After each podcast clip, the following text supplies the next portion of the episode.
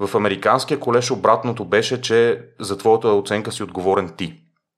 Ако някой път, примерно, изпуснеш да предадеш някакво домашно или нещо такова, учителя изобщо няма да се занимава да те гони, къде ти е домашното, това си е твоя работа.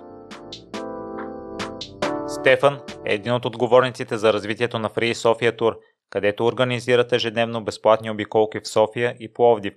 Успоредно с това имат и разнообразие от други турове, част от които комунистически, културни, еврейски и графити обиколки.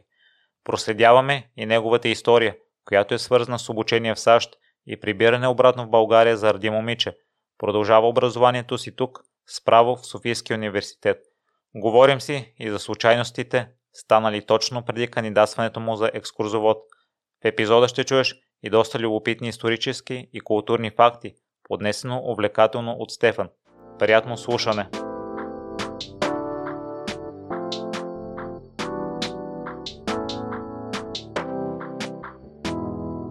Здравей, Стефане, драго ми е да те видя. Здравей. След като по телефона трудно, трудно осъществихме контакт с твоето по-натоварено ежедневие, предполагам, по край срещите.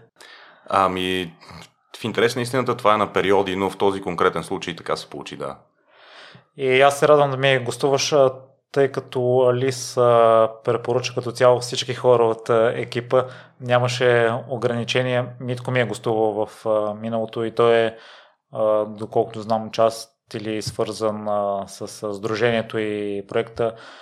Посетих веднъж The Red Flat и организацията и самия апартамент е много приятно конструиран и ме върна в детските ми спомени, тъй като е къщите на село общо взето доста се доближават. Има предмети, които са в въпросния апартамент. Mm-hmm. Но искаме се да започнем от екипа, тъй като а, има текучество на хора, сменят се периодично и според мен ми се струва нелека задача да поддържате такъв сплотен екип и да няма гнили ябълки, защото аз съм чувал ако има някой човек неприятен в екипа, то целия се разваля. И преди да ми отговориш на един въпрос, който ти бяха задали, кое прави Сдружение 356? 365. 365, прощавай а, успешна организация и стабилна ти отговори първите 30 екипа? Mm-hmm. А, в общи линии това с екипа и текучеството от една страна е вярно, но от друга страна също така ние имаме едно ядро, което има хора в екипа, които са вече 10 години там и продължават да са в екипа. Това са, не са един-двама човека, говорим си за по-сериозно ядро. И а, около това ядро общо взето е лесно да, да градиш екип, защото имаш една стабилност и едно постоянство. Не е на всеки 2-3 години да имаш пълно обновяване на екипа, а когато имаш а, такава стабилна основа, общо взето екипната култура и ценностите, те се запазват, те се предават на новите членове, новите членове стават част от това ядро, а, някои си тръгват, идват нови, но стабилността и постоянство си е там, защото то се предава от, от човек на човек. Не се налага периодично да започваме едва ли не всичко от начало. Да, тук съм съгласен с теб. Аз си мислих, че гидовете, въпреки че и вие все още сте част от тях, мисля, мисля си, че там е по-сезонно, по-често се сменят хора, които отговарят само за това. Ами, в интерес на истината, посещенията и обиколките са целогодишни. Разбира се, има сезонност, очевидно през по-студените месеци, през зимата, когато не е толкова популярно да се пътува. Обиколките са по-малко, гостите са по-малко, екипа е по-малко натоварен, но е достатъчно за да, за да се поддържа. А и също така, голяма част от членовете на нашия екип всъщност имат и друга, работят и други неща, имат други дейности. Никой не, както се казва, никой не виси само на това, което помага екипа да, да продължи да съществува. И мен може би ме очуди, като а, видях, а, че обиколките са всеки ден и има по няколко слота. Mm-hmm. Да кажем, че са безплатни все пак. Да, а, обиколките конкретно на Free Sofia Tour са всеки ден, през лятото по три пъти на ден. В по-студените месеци пак са всеки ден, но по два пъти на ден. В преди а, прекрасния коронавирус, всъщност бяхме стигнали до момент, в който се беше наложило вече да ги правим по 4 пъти на ден, в 10, в 11, в 2 и в 6, просто защото много хора. А, сега, не сме се върнали още на това ниво и затова в момента сме на 3 пъти на ден, а пък през зимата, както казах, по два пъти. Имаме и други обиколки, освен това. А, в София имаме и а, така наречения комунистически тур, който се концентрира изцяло върху периода от 44 до 89 година.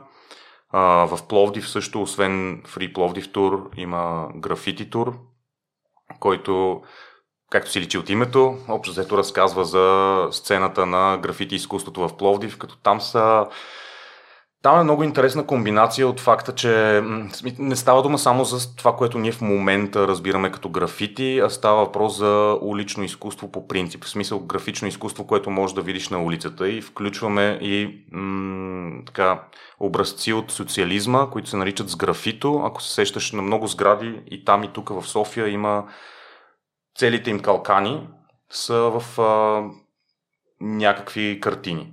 Тези картини са ам, създадени чрез една техника, която се нарича с графито. Какъв пример да ти дам? Ако се сещаш, Театър 199.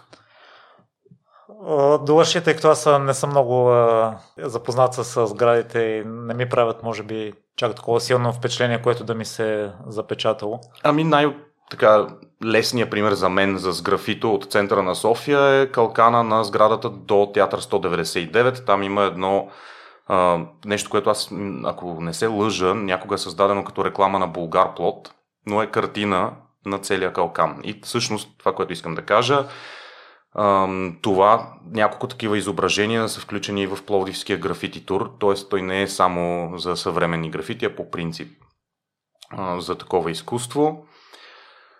И ам, малко се отплеснах. Какъв беше оригиналният въпрос? Че имате няколко обиколки по да. време на деня. Да, няколко обиколки по време на деня и няколко различни обиколки. В смисъл комунистическия тур също се случва всеки ден.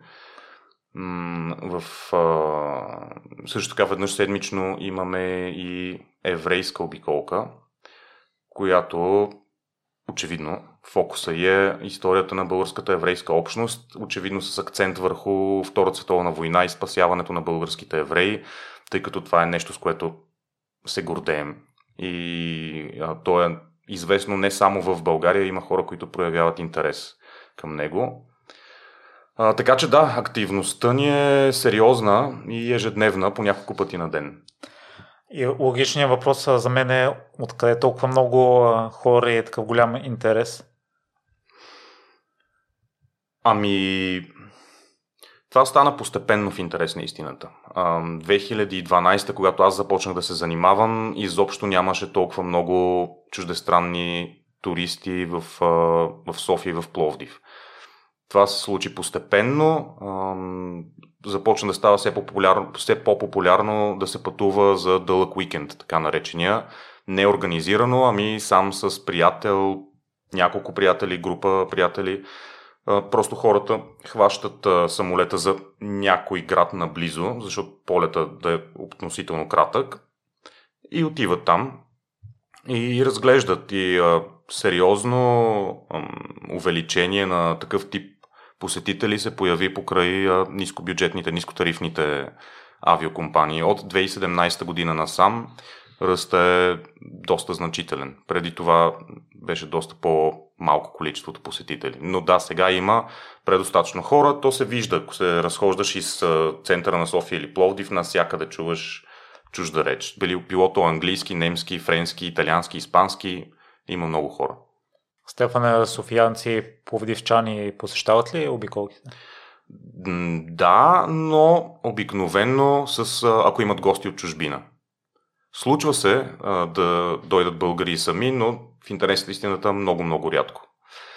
Сега, допълнително, естествено, м- обиколките ни се провеждат на английски. Тоест, а, ако има хора, които желаят да ги посетят, но не говорят английски, това за тях представлява затруднение. По-младите поколения, очевидно, тях това не ги касае. Знаем, че е задължително в България всички учат английски язик в училище, но за по-възрастните поколения не стоят точно така нещата.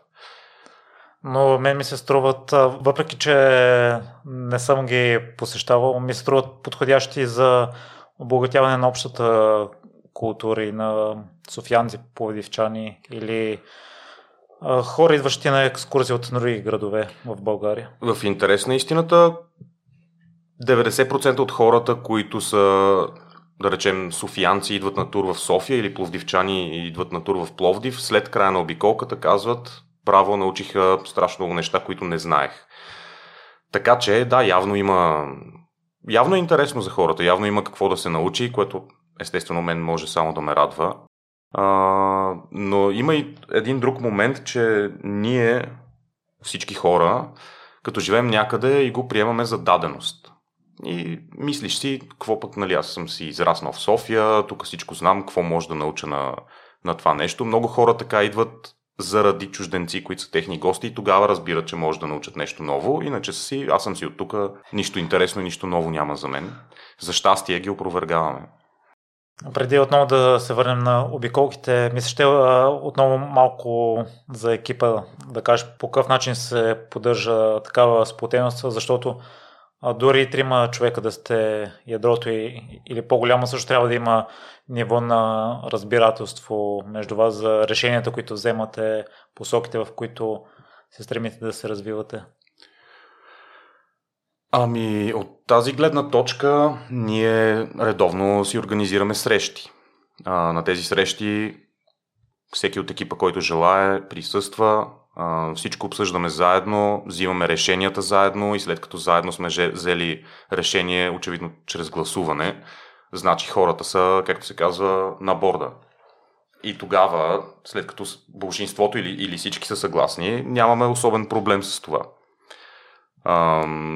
едновременно с това, така или иначе, почти, да не кажа почти всички, ами направо всички хора, които са влезли в нашия екип, те са влезли с някаква цел.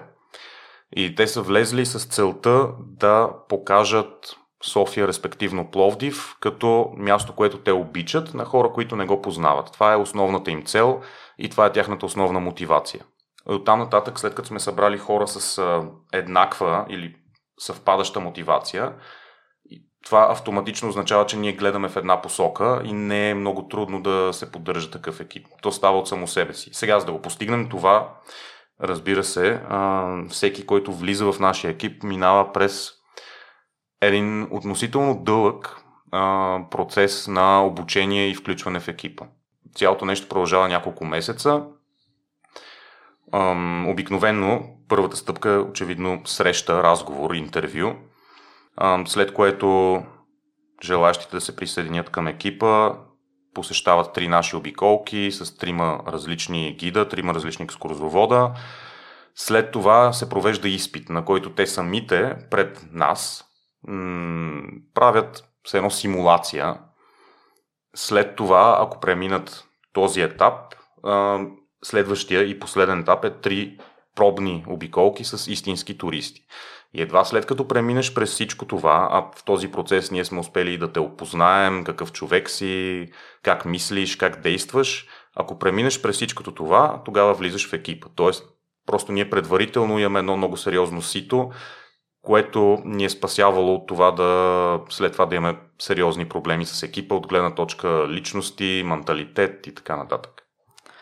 Доста сериозен подбор. Наистина си прав, че като хората с такава цел е трудно да, да има някой, който не разбира идеята. Все пак имало ли е такъв човек, който по време на подбора сте сметнали, че не, няма да се впише в екипа? Ами то всъщност с повечето хора така се случва. Сега, ние от известно време насам не провеждаме масови кампании, ам, поради проста причина, че първо две години бяхме почти приключили, т.е. не приключили, но бяхме замразили общо взето това, което правим. Но преди това, което правехме, беше когато решим, че набираме нови членове на екипа, общо взето разпространявахме информацията чрез различни канали, партньорски сайтове и така нататък. И обикновенно резултата беше, че не повече от 10% от кандидатите влизат в екипа. Сега, това не означава, че всичките останали 90% не са пасвали на екипа, означава, че има различни критерии, по които ние а, подбираме. Например, тук влиза също и ам, публично говорене. Можеш ли да говориш пред хора, притесняваш ли се, чуваш ли се, имаш ли дикция, артикулация, ниво на език. Достатъчно добре ли говориш английски или испански или там за който език кандидатстваш, за да може да говориш пред тези хора, тъй като ти зададат въпрос, ти да ги разбереш и да им отговориш адекватно. А, така че много са критериите, по които в крайна сметка подбираме хората. Дали пасваш на екипа и ни се струваш готин е само един от тях. Стефане, и твоите умения за публично говорене и за артикулация, развива ли си ги допълнително, тъй като аз работих а, наскоро с а, вокална педагожка mm-hmm. И се оказа, че имам проблем с артикулацията. Понякога ми е мързелива устата и не произнасям ясно думите. Ами, моята артикулация също е до известна степен мързеливато, най-вероятно ще се чуе. Не, мисля, че говориш доста ясно. И сигурно е заради, не знам, филтъра на микрофона или нещо такова. Аз лично си оценявам като малко замъглена и понякога завалям, но когато си пред група хора на открито и викаш, автоматично повече отваряш устата и по-ясно ам, артикулираш. Аз лично съм се научил на публично говорене в гимназията понеже там в училище по всички предмети постоянно ни караха да правим презентации и аз оттам съм свикнал, че това е нещо нормално. Не е страшно, не е странно, достатъчно е просто да знаеш общо взето какво искаш да кажеш, гледаш хората в очите, без да се втренчваш и, и говориш. Общо взето това е. Така че специални допълнителни усилия за артикулация или за публично говорене аз не съм полагал, но в нашия екип ние имаме хора, които са професионалисти в тази сфера. Имаме един човек, който е певец, който очевидно, що се отнася до дикция, артикулация, може а, какви ли не трикове и, а, и познания да ти даде. Отделно имаме и актьори, т.е. ако някой има нужда от подобрение на, на тези свои умения, ние имаме хора в екипа, които могат да помогнат. Твой глас е много плътен и е много хубав и ясно се чува и силно. Ем, това вече така е решила природата. нямам, нямам принос за това, но радвам се. Благодаря. Я, Стефан е сподели, че по време на образованието си изнася много презентации. Това е така, защото си учил в Американския колеж. Mm-hmm. А, с, с какво образованието там се различава спрямо стандартните училища и може ли да разкажеш накратко какво беше за теб а, преживяването там? Сега аз не знам това, което ще кажа, доколко е адекватно към настоящото образование, защото аз съм завършил там през 2004 година, а в българско училище съм учил за последно 99 година. Тоест, може много неща да се променили. Нали? Аз завърших 7 клас 99 година, сега може да е много различно. М- основната разлика, така би го нарекал, значи ние в а, основното училище до 7 клас бяхме свикнали че е отговорност на учителя, ако иска да те изпита и ти всъщност по всякакъв начин се опитваш с минимални усилия да, да постигнеш максимален резултат, което по принцип е доста логично и така или иначе по този начин са програмирани да действат хората. В американския колеж обратното беше, че за твоята оценка си отговорен ти. Ако някой път, примерно, изпуснеш да предадеш някакво домашно или нещо такова, учителя изобщо няма да се занимава да те гони, къде ти е домашното, това си е твоя работа. Ако не го предадеш, получаваш двойка и това ти се отразява на оценката. Ти си човека, който трябва да поеме инициативата, да каже, съжалявам, забравих, ето сега го нося с закъснение, но все пак го нося и там те ти намаляват, ако преценят някаква, някакъв процент от оценката, защото са решили, нали, че трябва все пак да понесеш санкция за това, че си закъснял, но го приемат и го оценяват според това, което си направил. Та едното беше това. А, инициативата е от теб, а никой не те кара да правиш нещо на сила. И другото нещо беше наистина, че малко по-активно участваш в а, самия учебен процес. М- до седми клас, това, което ние правихме, така наречените, то даже така се наричаха разказвателни предмети, Единия час учителят ти обяснява и разказва урока и твоята работа е на следващия час ти да си го прочел този урок 3, 8 или там колкото пъти ти трябва, за да можеш след това да повториш урока. И в това се състоеше твоето образование. Това има своите плюсове, защото аз така съм научил имената на, примерно, органелите в клетката, които ако не ги бях повторил 100 пъти, никой нямаше да ги науча. Но в колежа имаше доста по-разнообразни дейности, които ти помагаха от много различни аспекти да погледнеш едно и също нещо, така че да го схванеш като логика, а не просто да го запомниш като информация, което според мен е по-успешния начин, защото така не ти се налага да помниш на изус някакви количества информация. Това ти помага при зададен въпрос или проблем, който ти се появява, ти логически да може да възстановиш тази информация. Понеже тя не е просто е така случайно нещо, всичко е подредено по някакъв логичен начин. Това е моето впечатление. И това са го прилагали в разказвателните предмети? Ами, то там нямаше разказвателни предмети, в смисъл никога не са ме изпитвали в гимназията да им разкажа урок. Там а, изпитването се правеше по друг начин. Например, твоя работа е да направиш презентация за, да речем, белия дроп. Как функционира белия дроп. И ти си правиш проучването сам.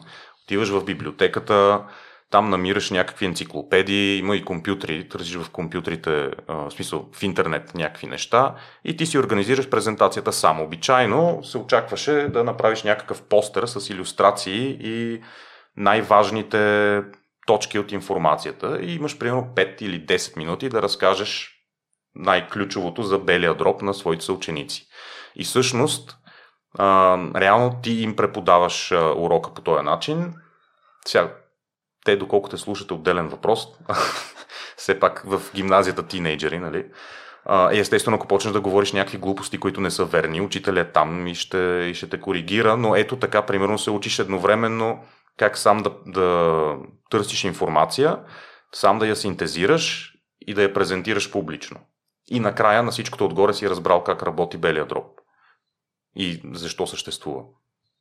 Много интересно ми се струва въпросния подход. По какъв начин въобще достигна до американския колеж и като желание да учиш там? А, аз като желание не съм достигнал. А, нашите ме достигнаха до това желание. Аз изобщо в седми клас не съм имал представа гор, точно към какво се насочам. Единственото е, знаех, че искам да уча в немската гимназия, защото сестра ми, която е по-голяма от мен, беше завършила немската гимназия и най-добрият ми приятел се беше насочил към немската гимназия и аз бях ми супер, нали, аз искам в немската гимназия и знаех, нали, ако не стане немската гимназия, хубаво ще е някаква друга езикова гимназия, сигурно. М- обаче нашите казаха, виж, тук има едно училище, то така малко по-различно, с отделен кандидат, такъв кандидат гимназиален изпит се влиза и ме пратиха там на някакви частни уроци да се упражнявам, защото по мое време в гимназиите се влизаше, нали, езиковите и обикновените гимназии, се влизаше с изпит по математика и отговор на литературен въпрос, което на моя изпит се падна маминото детенце и не си спомням точно какъв беше въпроса, се тая. А пък в американския се влизаше с отделен изпит, който те си организират сами, в който имаш един тест, който е математика и логика и есе. И това е. Явих се на изпита, влязох и така. И вече като си влязъл там и го е нямало това първоначално желание ти да си избереш място, отразили ти се по някакъв начин след това по, по време на ученето да не полагаш достатъчно усилия. И то, както вече спомена, системата те принуждава да учиш. Аз след като го видях, училището ми хареса, защото тогава то е доста различно. В смисъл там има кампус, както примерно по филмите. Училището има 8 сгради в... 8, да, 8 са май. В, нали, на един голям парцел, който е ти си сред природата, но около птички пеят, дървета, храсти цъфтят, дъра-дъра, тревичка, всичко. Изглеждаше, на мен ми беше много интересно. В смисъл, аз не бях виждал такова училище до сега. Нали, нашите училища, те пак си хубави, но те обикновено са една сграда в двор. И това е. А, там беше доста различно това. Мен много ми хареса обстановката, до толкова доколкото не съм полагал достатъчно усилия, е било защото съм бил в пубертета, а не защото не съм имал желание да съм там. Но истина е, като влязох в пубертета, не бях вече толкова усърден, колкото бях до седми клас и всъщност аз не съм бил голям отличник в гимназията. Движих се някъде между 5, 5 и половина, нещо такова. И сега от твоя опит, Стефане, би ли препоръчал американския колеж на днешната младеж? Ам, спрямо собствения си опит, определено. М- сега, в България има и други доста добри училища, но моето училище е Американския колеж, затова аз го препоръчвам на всички. И ако искате да си проверите а, така, резултатите от матурите от последните години, там те се излизат по училище кой с какви резултати е, всеки може да си провери. И след това кандидатстването в а, Америка, твое желание или отново, или отново беше желание на родителите ти? Не, там вече те... Аз тогава вече бях пълнолетен, та те по-малко са имали и желание, и възможност, и намерение да ми казват какво да правя. А пък аз в, сед... а, в, седми, в 12-ти клас, честно казано, все още бях в пубертета и малко бях такъв, а, има ли смисъл, има ли значение, какво толкова. И в крайна сметка кандидатствах и в Америка, ама бях такъв, ми той да не стане, се ми е тая голяма работа. Сещаш се как мисли понякога един тинейджър. И те, всъщност бях прият в Америка, обаче малко късно получих писмото, че са ме приели. Ам, мисля, че го получих някъде през юли и ми казаха на 23, в писмото пишеше на 23 август, нали, те очакваме за orientation. Обаче тогава проблема беше, че ам, за да получиш виза за Америка, трябва да си насрочиш час за интервю в посолството. И ти си го насрочваш, обаче след като си го насрочиш, имаш минимум 40 дена чакане, докато ти дойде самото интервю. Което означаваше, че в тези години, това е 2004, преди да влезем в Европейския съюз или каквото и да е, аз нямаше да знам дали имам виза за Америка преди всъщност да вече трябва да съм там. И тогава не можеш и да си купиш билет за самолет, ако нямаш виза. Им писах на хората, а, нали, благодаря, много се радвам, обаче така стоят нещата, че е малко невъзможно да се организира за толкова кратък период от време. Може ли да си отложи идването с един семестър при същите условия? Те казаха, добре, може. И всъщност аз заминах да следвам през януари, след едно за втори семестър. Преди това, защото част от моето родителско тяло се беше притеснило да не се разхайтя съвсем, бях ходил на кандидат студентски изпити в Софийския, но така от обща култура. В смисъл не съм ходил да се готвя с уроци и влязох да уча публична администрация.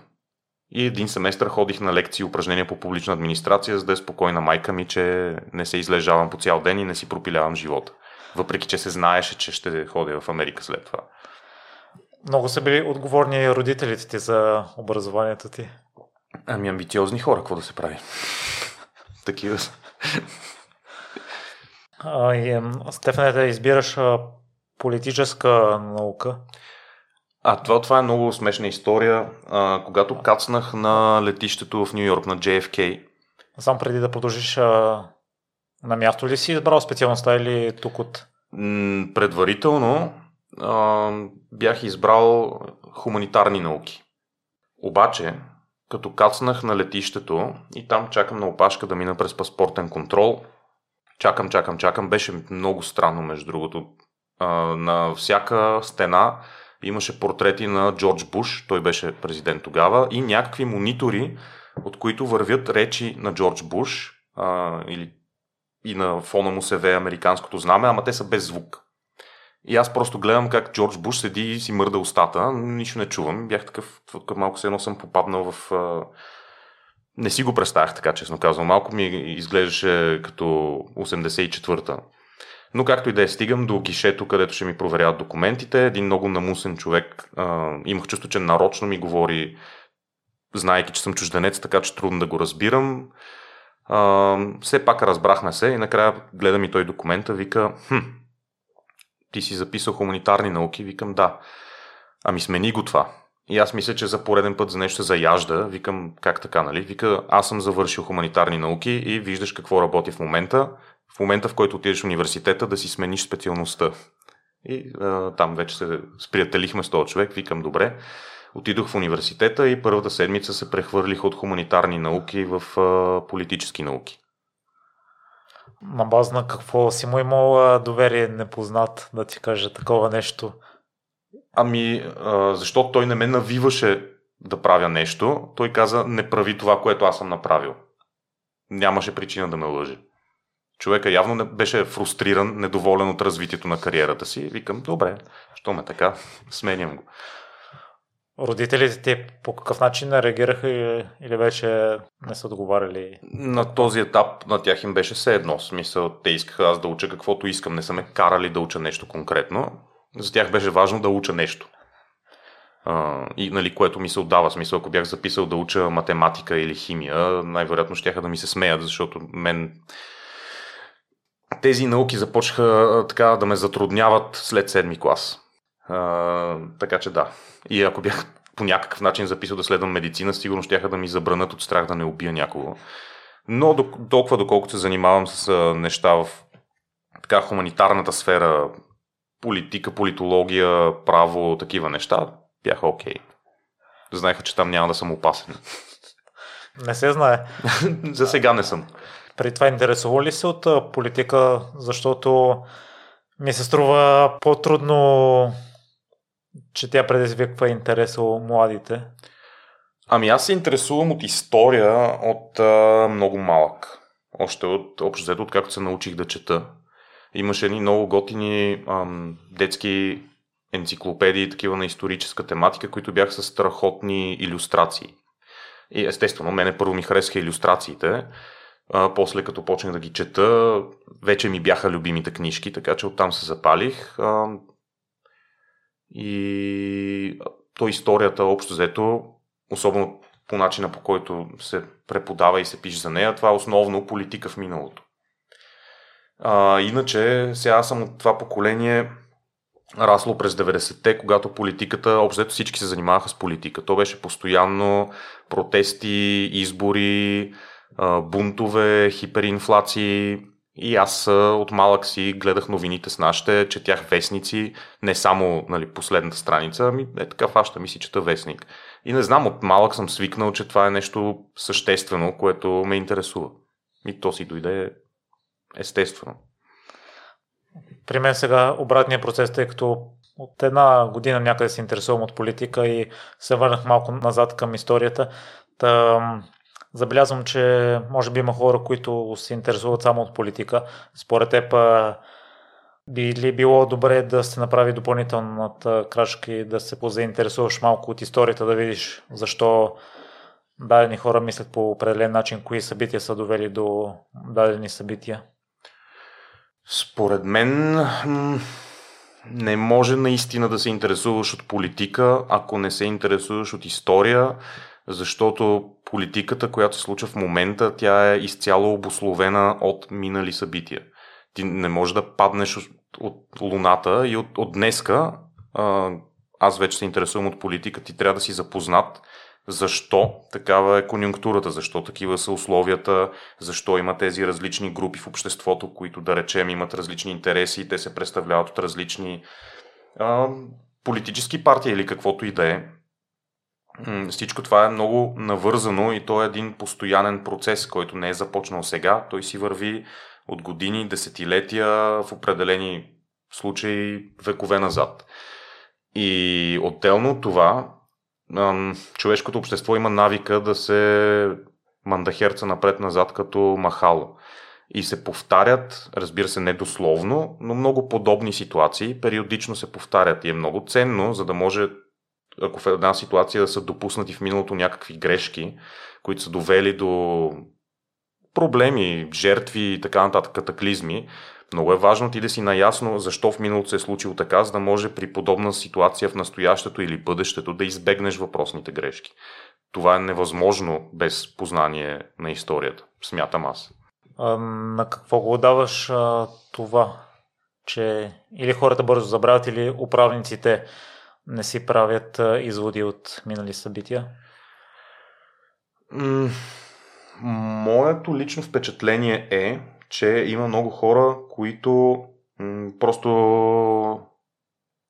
не изграждат собствено мнение, а компилират ъм, информация или дезинформация, която са почерпили от някъде, която съвпада с тяхно изначално предубеждение или желание, или както се казва confirmation bias.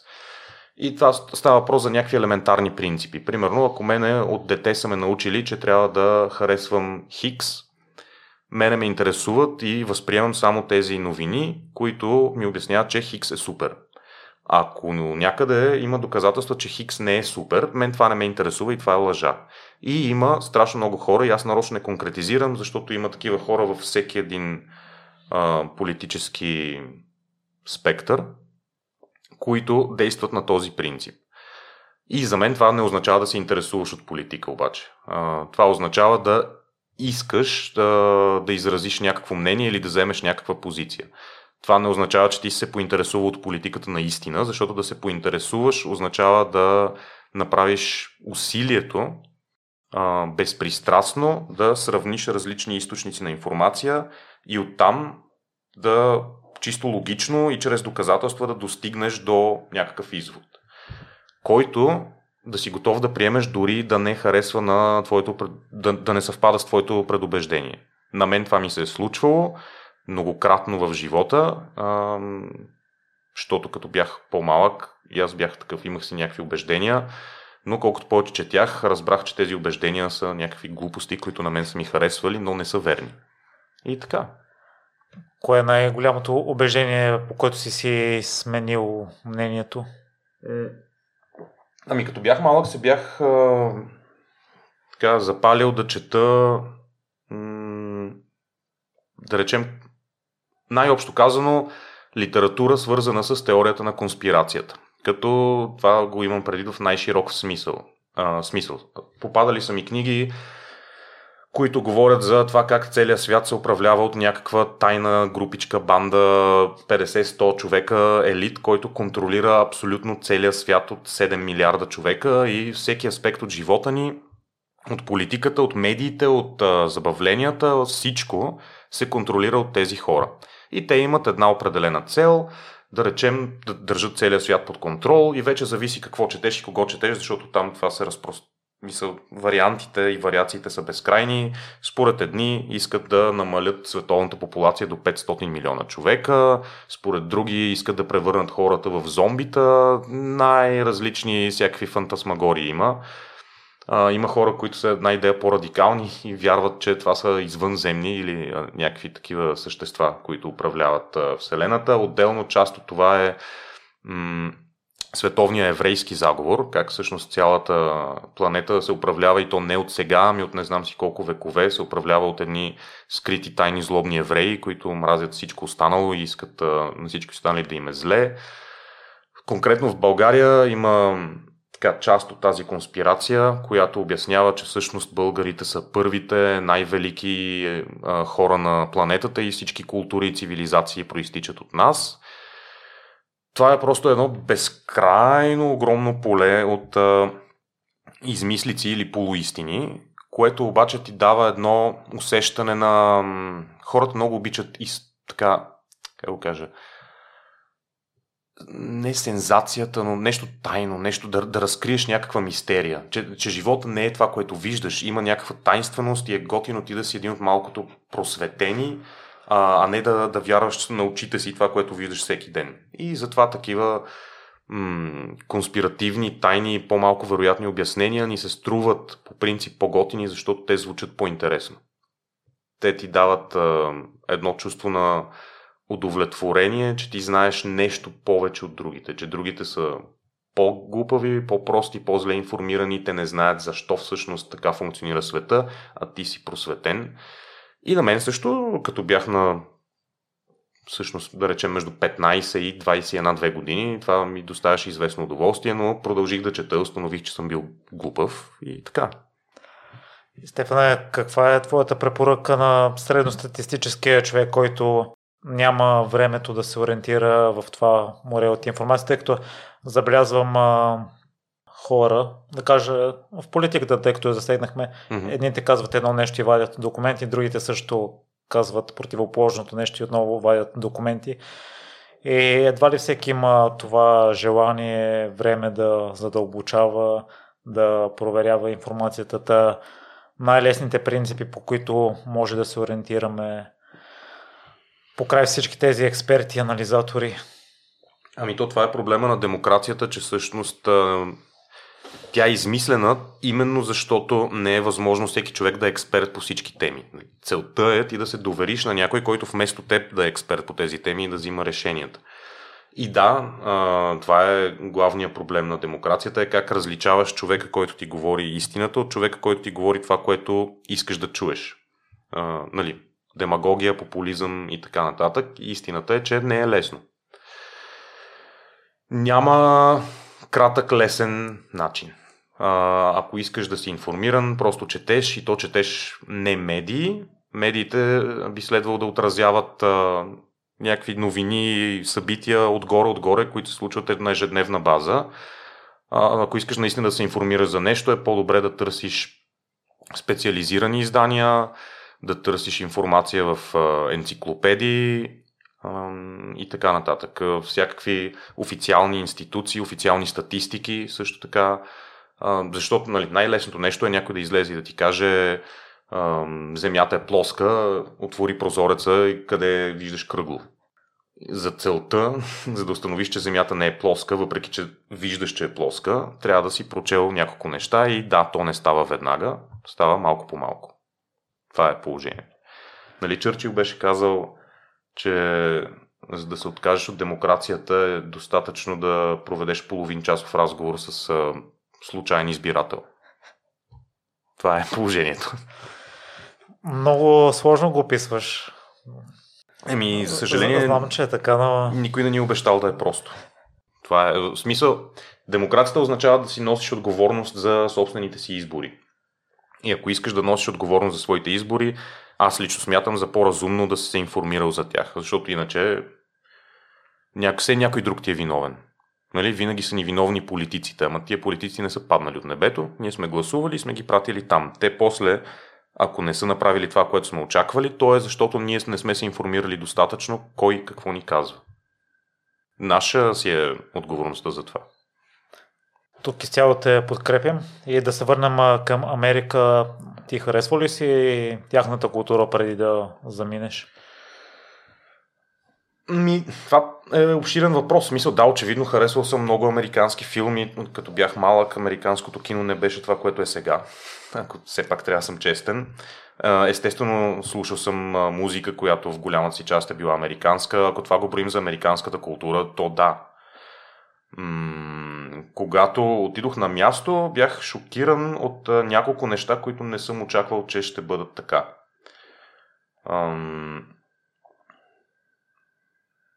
Например, отношенията между хората не очаквах, че ще са такива. Те там много ми напомняха на сърдитите отношения между хората тук. Никой не иска Говоря така на ежедневна, ежедневна база, не че там няма добри хора или някой, никой няма ти помогне, но като цяло никой не иска да си мръдне пръста за нещо извън задълженията си, че даже в определени случаи а, и да му е в задължението, пак не иска да го прави и те гледа на кръв, ако поискаш да си свърши работата. Това е нещо, което нали, аз преди това бях пътувал, да речем, в Германия, в, в Европа. И там това ми беше направило впечатление. Тогава, сега в България нещата доста се променили към по-добро но тогава у нас беше насякъде огромна табелка, тук не е информация, не ме занимава и махай ми с от главата и така. И в Европа не беше така. Отиваш, питаш някакъв човек, даже да не му е работа, любезен, отговаря ти, помага доколкото може. Сега няма да си посвети живота на теб, но няма да те разкара. И отидох в Америка и там хората бях такива, а, аз все едно съм се върнал вкъщи. Това много ме, много ме изненада. Не го, не го очаквах. В кой град си следвал? Ами, аз бях в един университет, който се намираше, кампуса беше на брега на една река, която се намираше между две градчета. Едното градче е с 20 000 жители, другото с 50 000. И двата града, и да, и да ти кажа името, никой няма да ги е чувал, но беше в щата Нью Джерси и бяхме на половин час 40 минути от Нью Йорк с кола, което беше най-хубавото от всичко. Хващаш си колата, т.е. аз нямах кола, но хващаш приятел с кола и отивате в Нью Йорк. В Нью Йорк беше много интересно. За първ път, като отидох там, имах чувство, че съм във филм, защото аз тия неща съм ги виждал много пъти, но никога на живо. И виждаш същите сгради, които си гледал в 100 филма и изведнъж може да отидеш и да ги пипнеш. Беше много странно. И статуята на свободата ми беше много странна. В смисъл, точно се едно си влязал в филм. Но в малкото градче, където бяхме ние, не беше толкова, как да кажа, гламъръс. Не беше толкова грандиозно. Някакви къщички и така. Да, потвърждавам за Нью Йорк. Не знам дали ти си имал чувството вече, след като си го посетил няколко пъти, че се свиква с всичко това и сякаш за теб става нормално да виждаш всички тези сгради. Ами свикваш, да, нямаш голям избор. Смисъл. Първите два-три пъти си много, много ти е странно, много си впечатлен, след това се превръща в част от пейзажа. Много интересен град, между другото, е Нью Йорк. Нещо друго, което много изобщо не знаех за това, тяхната култура за даване на бакшиши. Там, още от кацането на летището, за всяко нещо, насякъде се дават бакшиши. Примерно, от, а, излизам от летището и се качам на автобус, който да ме закара до еди къде си, където трябва да стигна. И шофьора хваща на всички багажа, бута го в багажника и всеки му, виждам аз, че всеки му дава по някаква банкнота. Сега те са сгънати, аз не виждам точно колко. Викам, окей, като си в Рим прави като римляните, явно тук така се прави. Сгънах едни 5 долара и му ги дадох. Пристигаме, слизаме от автобуса, той сваля багажа и пак всички му бутат пари. Аз съм такъв, е, аз, аз малко ще фалирам така. Както и да е, сгънах още 5 долара, бутнах му ги и него. И отивам на тяхната там централна гара, да си взема, значи това беше, това беше автобус от летището до Port Authority, което е тяхната централна гара. И оттам трябва да си взема вече автобус за моето село, където се намира университета. И там са наредени едни, примерно, 20 машини за билети, които са от преди, от преди електрониката. Те са едни аналогови неща, където имаш списък с градчета и ти си избираш и то се върти вътре едно руло с а, хартиени надписи, докато ти дойде твоя град и там вече цъкаш ни бутони, излизат и билета и ти си плащаш нали, с монети и банкноти. Такова нещо за последно, между другото, бях виждал в КАТ, тук в София, но мисля, че и там вече няма такова нещо. Така както и да е, всяка машина отговаряше за различни градове. И аз тръгвам едно по едно, чета на всяка, всяка машина, примерно има по 40 дестинации, едно по едно изчитам първа машина, втора машина, трета машина. Най-накрая дойде един клошар човек, бездомник, който си живееше на централната гара, вика за къде си. Викам ми за еди къде си. Той вика супер, нали? Аз ще ти купя билет. Дадох му парите за билета, там не си спомням колко долара. Той отиде на 17-та машина, аз викам, са той или просто ще избяга с парите, но също така нямам избор. Трябва да го взема този автобус, човека е от тук, рискувам. Или ще ми открадне парите, или няма. Дадох му, отиде, купи ми билет, върна се и ми върна ресто. Викам, добре сега. До сега давах бакшиш на човек, който това му е работата и без това, и сега някакъв човек, който ми е направил услуга, дори не си отвори устата да, да проси. И му викам, не бе, задръж ресто за тебе и той такъв не може да повярва. И това за мен беше много странно. Как така се случва? Човек, който ми е направил услуга без да му е работа, не ми иска нищо. Човека, който работи това, на всяко движение му се дават по 5 долара. Много ми беше интересно това. Може би се е променил, тъй като при моите визити не съм го забелязал никъде. Ами не знам, възможно е. А, пак ми направи впечатление а, в до университета имаше едно, то не беше точно ресторант, дайнер му викаха, където като е по-късно отиваш да ядеш там, защото стола е затворен. И там а, да оставиш бакшиш на сервитьора беше задължително. Тогава в България културата беше, ако си платиш сметката до стотинка, супер, нали? Платил си сметката, живи, здрави. Ако си доволен и имаш пари, може да оставиш бакшиш. Там се оказа, че оставянето на бакшиш е задължително, защото сервитьорите не получават заплата. Те се издържат само от бакшиши и реално, ако не оставиш бакшиш, означава, че сервитьора е работил за нищо, за нула пари. Попадал съм така в, преди да се науча, съм изпадал в неловка ситуация, в която гледам все пак, нали, беден студент, гледам в менюто колко струва нещо, гледам си портфейла, ще ми стигнат парите, ама точно смисъл ще имам 2-3 цента отгоре. А то се оказва не само, че аз трябва да си предвида пари за бакшиш, но че и в менюто цените са без ДДС. И добре, че имаше други хора, които да взема на заем, защото беше доста конфузна ситуация. Е, Стефан, как се стори образованието там само един, една година? Една година, два семестъра а, изкарах там и имах чувството, че а, преговарям материал от гимназията, а, в някои случаи преди това. Давам си сметка, че в България съм учил в а, най-доброто или със сигурност едно от трите най-добри училища в страната, но аз твърдя, че е най-доброто, докато в Америка отидох в просто някакъв университет. Той не беше от Брашляновата а, лига и въобще беше просто американски университет. Не, че беше лош, но не беше нещо невероятно. И там нивото беше доста по-низко, отколкото тук.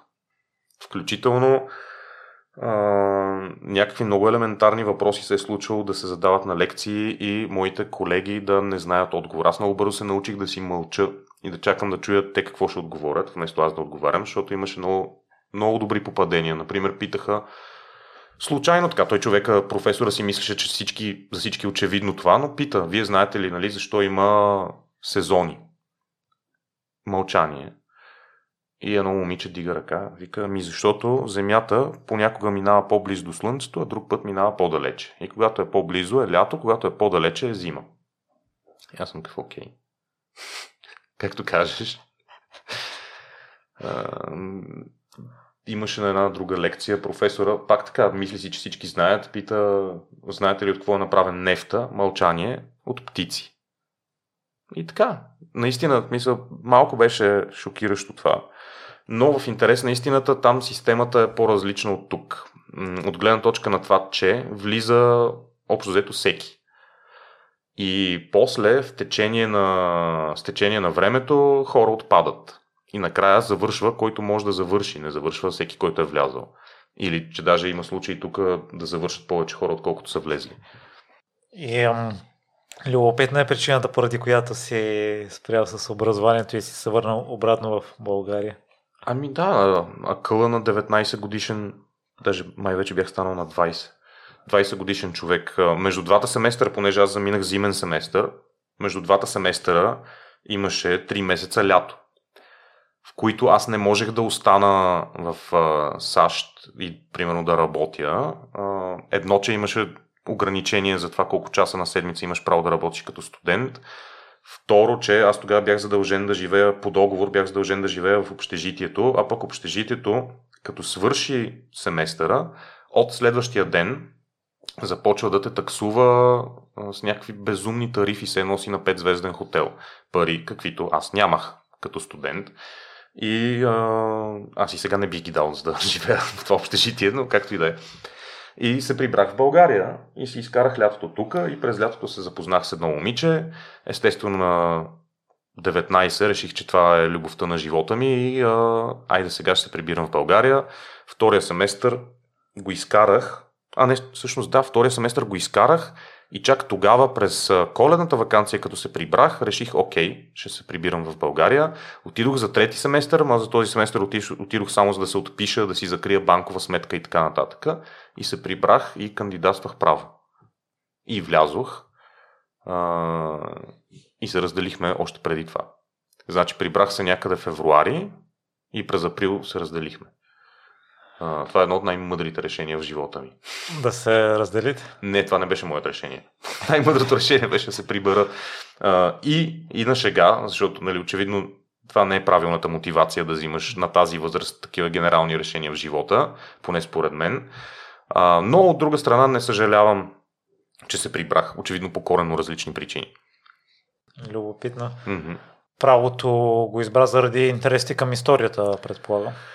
А, правото го избрах от една страна да, от друга страна в моето семейство, назад в поколенията, така е имало добри, известни юристи. Дядо ми беше адвокат, на мен ми се струваше много интересно това и затова реших да уча право и едновременно с това, защото все пак като се прибрах от Америка и нашите бяха леко гневни, защото все пак те бяха инвестирали пари в една екскурзия, която продължи една година на практика.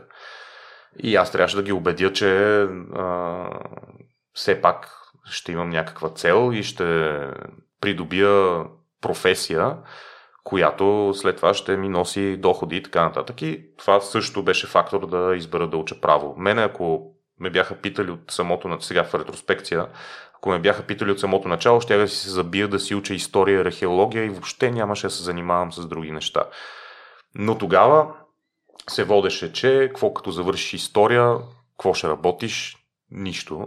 Последствие се оказа, че изобщо не е така и че човек трябва да си прави каквото го влече. Имам а, приятели историци и много добре се оправят с кариерата и доходите си. Естествено не работят като историци, но това няма значение. Учиш си каквото ти е интересно, пък после се оправяш. В такъв случай, защо си на това мнение, Стефане, при положение, че не работиш това, което учиш? Защо е важно според теб да се учи това, което ти харесва, пък след това да се оправяш? Еми точно за това. Аз учих право, но не работя право, значи няма особено значение, че съм учил право. Поможеше поне да уча това, което наистина ми е интересно. Резултатът ще да е същия в общи линии, само че ще да ми е по-готино, докато съм студент. Не, че правото не ми беше интересно, да не се да не се изкажа грешно. Имаше страшно интересни неща, страшно готини преподаватели в, в Софийския, в тази специалност. Римското право беше страхотно. А, имаше и други, други неща, които бяха много интересни. Но на практика аз още в четвърти курс общо взето бях наясно, че с това едва ли ще се занимавам по принцип за напред в живота.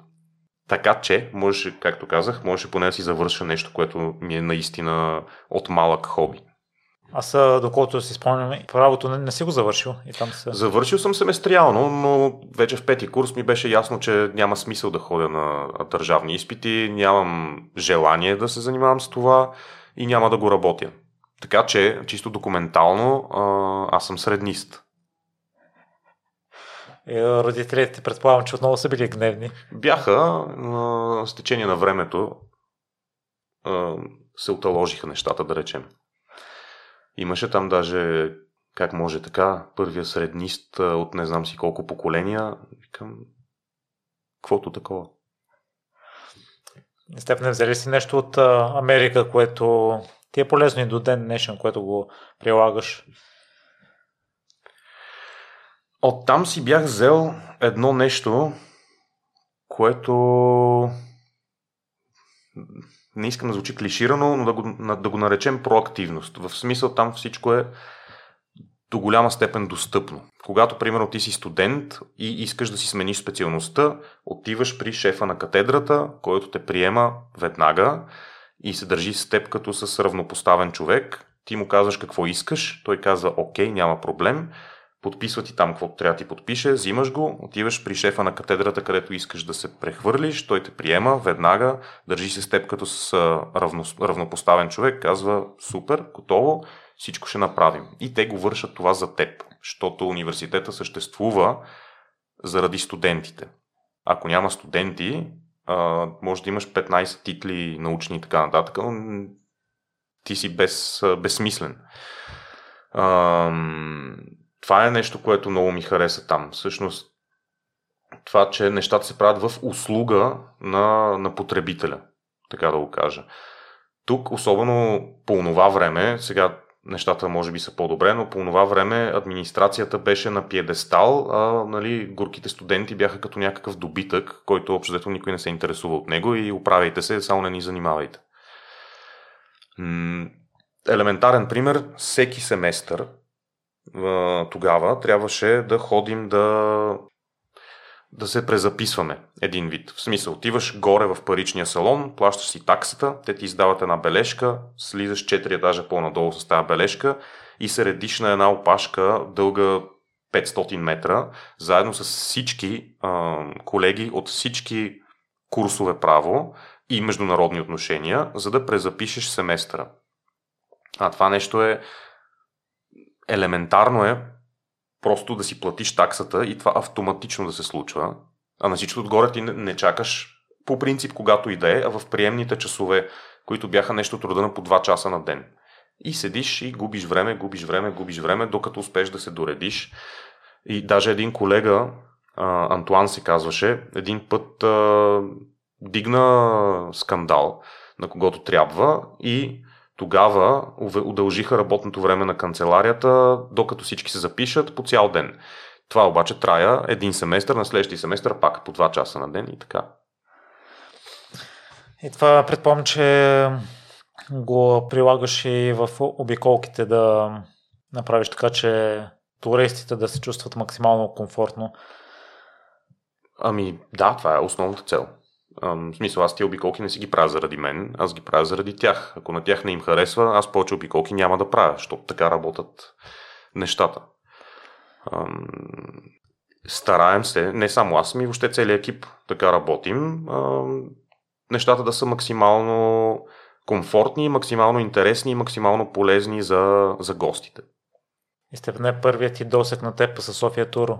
Какъв беше, откъде разбра за обиколките? Беше изцяло случайно. Значи аз се вече отдавна се бях прибрал от Америка и една приятелка, с която се бяхме запознали там, Ваня, която по принцип от Пловдив, и тя си беше, имаше си гадже американец и ще го води на гости в България да се запознае с техните и така нататък. И кацат в София и Ваня ми се обажда и казва, ми Стевчо, аз съм тук с... не му помня името вече. Обаче, нали, аз София много не я познавам. Може ли да ни разходиш и да, ни разка... да му разкажеш а, за какво става въпрос? Викам, няма проблеми. Фанах ги, 4 часа ги мотах из центъра на София да им разказвам. И тя накрая Ваня вика, абе аз съм от Пловдив, ама да ти кажа, София ми хареса заради тебе. Вика, що не го правиш това по принцип. И аз въобще не се бях замислил за такова нещо и след няколко месеца съвсем случайно видях обява в някъде в интернет. Четях новини в някакъв сайт или нещо такова и видях там а, Free Sofia Tour си търсят нови попълнения в екипа. Викам, я да видя какво е това. Обад... Тоест не, не се обадих, писах имейл Отговориха ми, ходих на среща с момичето, което тогава отговаряше за а, подбора на екипа и за обучението.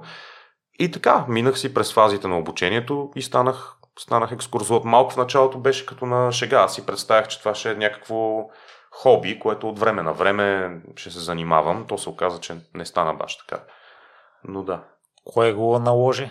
А, смисъл? Вече от хоби да се превърне към професията ти, към настоящия момент? Ми, доста бързо ме ангажираха да помагам и с допълнителна дейност. Организацията тогава вътрешната беше, че има управителен съвет, но той не може сам да се занимава с всичко, затова имаш и други екипи. И екип, който се занимава с да речем HR екип. Той се занимаваше с обучения, с кандидати, но и с тимбилдинг и въобще поддържане на екипа и такива неща. Имаше екип, който се занимаваше най-общо казано с маркетинг, в смисъл хора, които отговаряха за каналите в социалните медии, отговаряха за това да разнасят наши флайери по различни места за настаняване.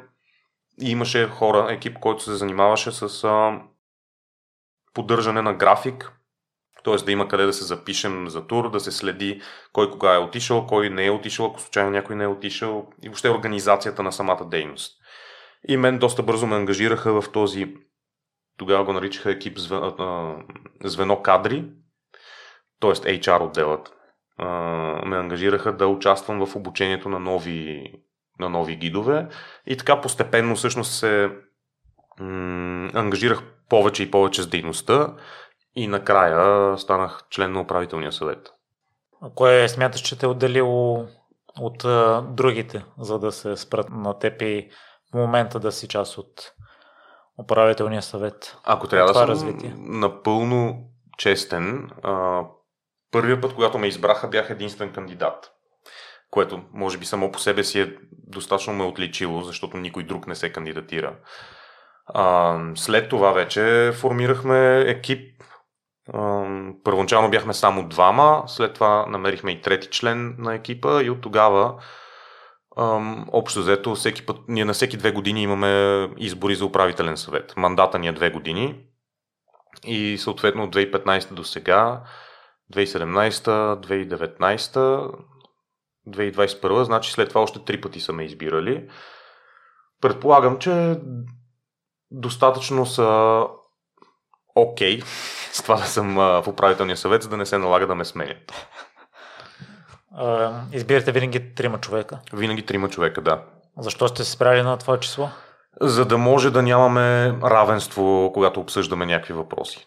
Това е минимума, де. Не можем да сме по-малко от трима. Смисъл има си и законови разпоредби, а, че трябва да сме поне трима. Сега, ние можем да решим да сме четирима, но не сме решили да сме четирима, точно защото ако има нещо, за което не сме съгласни, да, да не може да има равенство. Винаги едната страна да надделява. А, не сме петима, защото мисля, че още ни е рано. Но това може да се случи в бъдеще. Спомняш ли си първия тур, на който беше самостоятелен? Аз прочетох, че си бил доста концентриран тогава. А, първият тур, на който самостоятелен, помня първия тур, на който, който аз водих с истински туристи, но тогава все пак ме гледаха, смисъл беше пробен тур. Един човек от екипа ме гледаше. А, тоест аз все още бях на нещо като изпит. И тогава се чувствах много зле, защото този човек на няколко пъти а, ми допълваше историите. Нали, разказвам аз каквото съм решил да разкажа за дадена спирка и той след това застава до мене и почва и той да разказва някакви неща и аз след това държа си главата в ръце, викам, Господи, какъв провал. Той почти на всяка спирка ме поправяше и допълваше. Сигурно няма да, да го бъде това. А, впоследствие осъзнах, че той просто си е такъв човек, в смисъл, той иска да си каже нещо, не може да се сдържа и там, където той смята, че нещо трябва да се каже, иска да го каже. А, той се оказа, че е бил много доволен от мен, така че аз бях окей okay с това.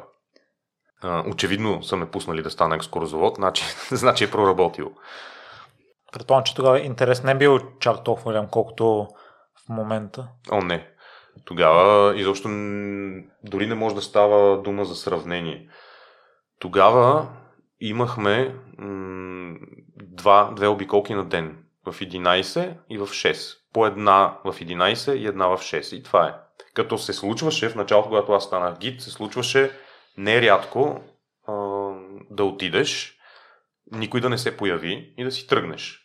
Това предимно става въпрос за 6 часа и предимно, когато е лошо времето. В смисъл, есен, зима, като е студено, се е случило наистина нерядко. Отиваш в 6 часа на съдебна палата, никой не се появява и си тръгваш. Такова нещо вече няма. Наистина от 2017 насам нещата се промениха драстично. така, да живеят нискотарифните авиолинии. Това е, това е нашето мото. А задава ли си някога въпрос, има ли смисъл да продължавам при положение, че зависи от времето, ако няма интерес, няма да има никой Ами не, защото аз началото имах страшно голям ентусиазъм и аз бях приел то. Ясно, че като е гадно времето и е студено, има голяма вероятност да не дойдат хора. И бях, аз бях окей okay с това. Най-малкото, защото аз самия, като съм пътувал в чужбина и ако си мисля да отида на обиколка, обаче времето е ужасно, няма да отида. Смисъл, това е нормално, част от, част от играта. И изобщо дори не ми е хрумвало да се отказвам, понеже има нули следващия път няма да има и така. Това ми се струва наистина сериозен успех при положение, че нямате празна обиколка, тъй като аз като се разхождам по центъра не чувам много чужда реч и наистина ме очудва, че има толкова много туристи в София. Ами то зависи къде се разхождаш.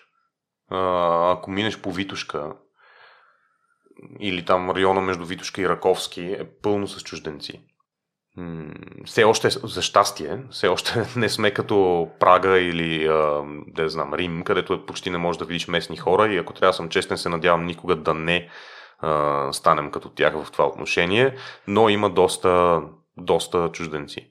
И то, в интерес на истината, ние достигаме до някакъв много малък процент от тях. Има страшно много хора, които си идват тук по друг, нали, те си други неща си правят Последно, като сме правили статистика, ние, при нас идват не повече от 5% от чужденците. Тоест има много чужденци. Не се бях замислил върху това, което сподели, тъй като е в едно радиоучастие казваш, че тези големи градове, които са популярни туристически дестинации, има прекалено много хора и се губи атмосферата на града, докато mm-hmm. София в момента е оптимално това съотношение. Да, то това е най-смешното. На мен са идвали неведнъж туристи да ми казват браво, тук се още виждаме оригиналния град, виждаме местните хора как живеят, културата и така нататък. на много места това вече не може да се види, защото е пълно с туристи. И аз им казвам, ми то вие сте туристите. И те тогава, е, да, да, ама нали, ако може другите да не идват.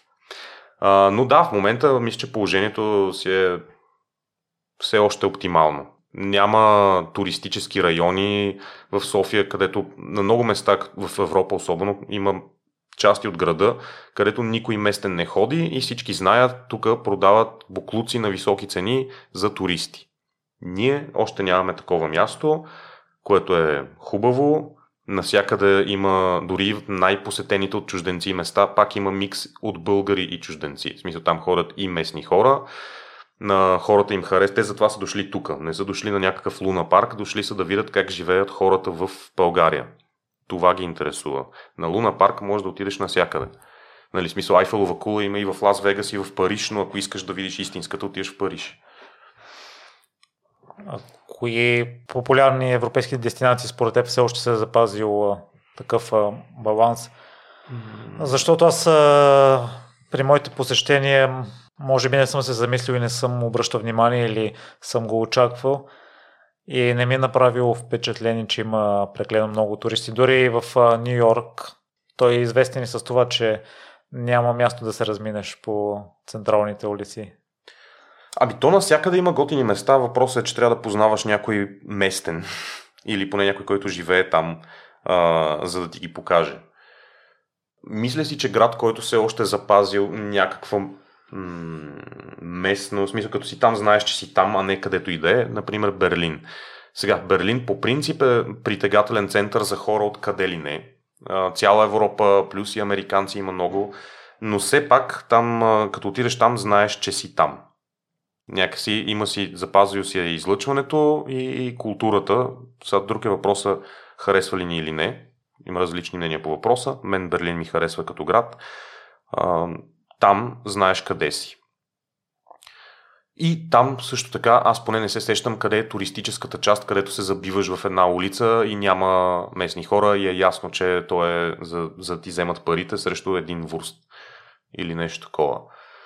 На мен лично любимите ми места са м- Берлин, Рим, като в Рим очевидно това е един от най-туристическите градове в Европа, но ако излезеш малко от а, баш Колизеума и тези части, пак има много места, където можеш да отидеш, а, включително пак в центъра, просто не са така изтипосани пред всички, а, където също е много готино. Даже един път случайно попаднахме на една, един ресторант, едно малко площадче, между където се събират няколко малки криви улички, случайно стигаш до там, там бяхме единствените чужденци. И беше страхотно, още си пазя визитката а, на този ресторант. Това беше 2017 година. И го препоръчам на всички, като отидат в Рим. А, сега последно бях в Порто и в Лисабон. Там също доста ми хареса. Пак има туристи, но пак то зависи в интерес на истината и кога отиваш. Ако отидеш малко извън туристическия сезон, е доста по-добре. Ако отидеш баш през лятото, малко е вероятно да усетиш истинската атмосфера на дадено място и да не е претъпкано. Но ако отидеш по-рано или по-късно, без да нали, се забиеш там зимата и да е гадно, тогава е, тогава е добре. Степана, има ли някои непопулярни туристически дести... дестинации, които си заслужават да бъдат видени според теб? Mm. На, които, на които ти си бил? В, като градове в чужбина? Mm. Ами аз най-непопулярното място, на което съм ходил, мисля, че е Вилнюс. Което е много интересно там, защото имаш чувство, че си едновременно в източна Европа и в Скандинавия. Някакси микс е там културата. Все едно си едновременно в Швеция и в Полша. Много е интересно. Сега, самия град не представлява кой знае какво.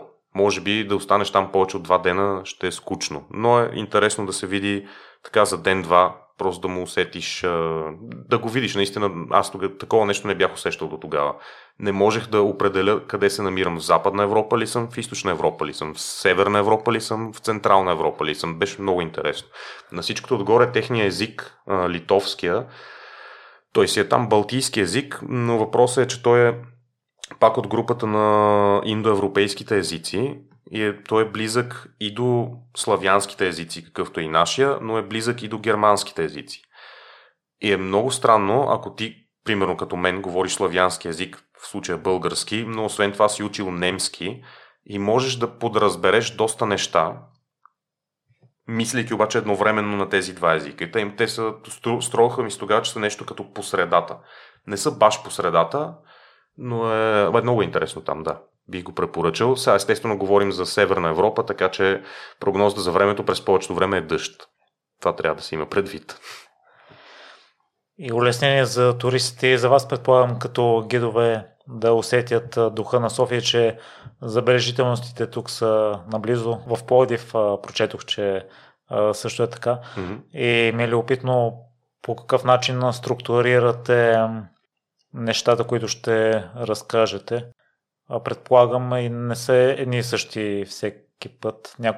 Съобразявате се с аудиторията. Предполагам, че информацията е преклено голяма, за да се събере всичко в два часа. Ами, информацията, тя по принцип си е една и съща. Смисъл, и обектите са едни и същи. Те няма как да промениш историята. Но това, което правим, изградили сме маршрут, който ни се е сторил най-логичен. А, който да се вписва пак в 2 часа, защото ние може да го направим и 4 часа, ама никой не му се стои 4 часа на обиколка. И маршрута е малко така случайно е избран да започва от съдебната палата. В интересния инста избрал е Кристиян, защото се е чудил нали, популярно място за срещи в София. Едно от тях беше съдебната палата, защото там спираха трамваи и така нататък. И той е свикнал там да се среща с приятели. Окей, ще започваме от съдебната палата. И от съдебната палата през площад Света Неделя и църквата там, пред бившия Шератон, до метростанция Сердика, там където е света Петка Самарджийска и римските руини. Оттам след това, като се качиш обратно, се виждат джамията и синагогата, банята, която е изключително важна заради минералната вода, която е много нали, ключова за нашия град и типична. Оттам Ларгото, очевидно трябва да разкажеш за Ларгото, ротондата Свети Георги, Народния театър, Света София и Александър Невски. Като по пътя има и допълнителни обекти, които вече зависимост от това дали имаш време или нямаш време, дали на хората им е интересно, или дали на теб ти е интересно, или спираш или не спираш. Примерно, аз едно време говорех и за Стефан Стамбулов. Минавах през градинката на Кристал, пред главата на Стамбулов, обяснях за него. Други хора спират на Руската църква, защото тя е интересна като сграда. И въобще, нали, хората питат защо има тук Руска църква, обясняваш. Така и така.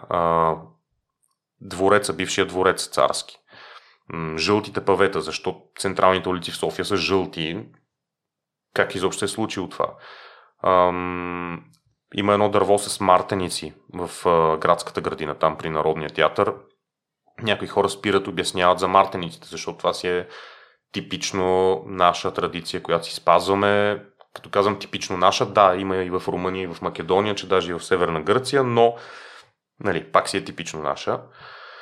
А, така че има и допълнителни неща, които хората, ако преценят, се спират. Някои се спират и на Народната банка, БНБ, на Археологическия музей, но това са, които изброих в началото, това са основните спирки и целта е за около 2, максимум 2 часа и половина да си приключил на Александър Невски. Като, защо приключваме на Александър Невски? Едно време последната ни спирка беше на преднародно събрание – и там говорихме и за Народното събрание, и за паметника на цар Освободител.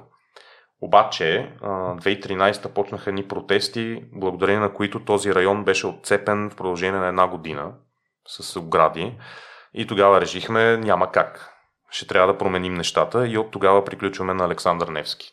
Реално имаше Говорихме едно време за още три неща. За университета, за Народно събрание и за паметника на цар Освободител. Тези неща вече ги няма.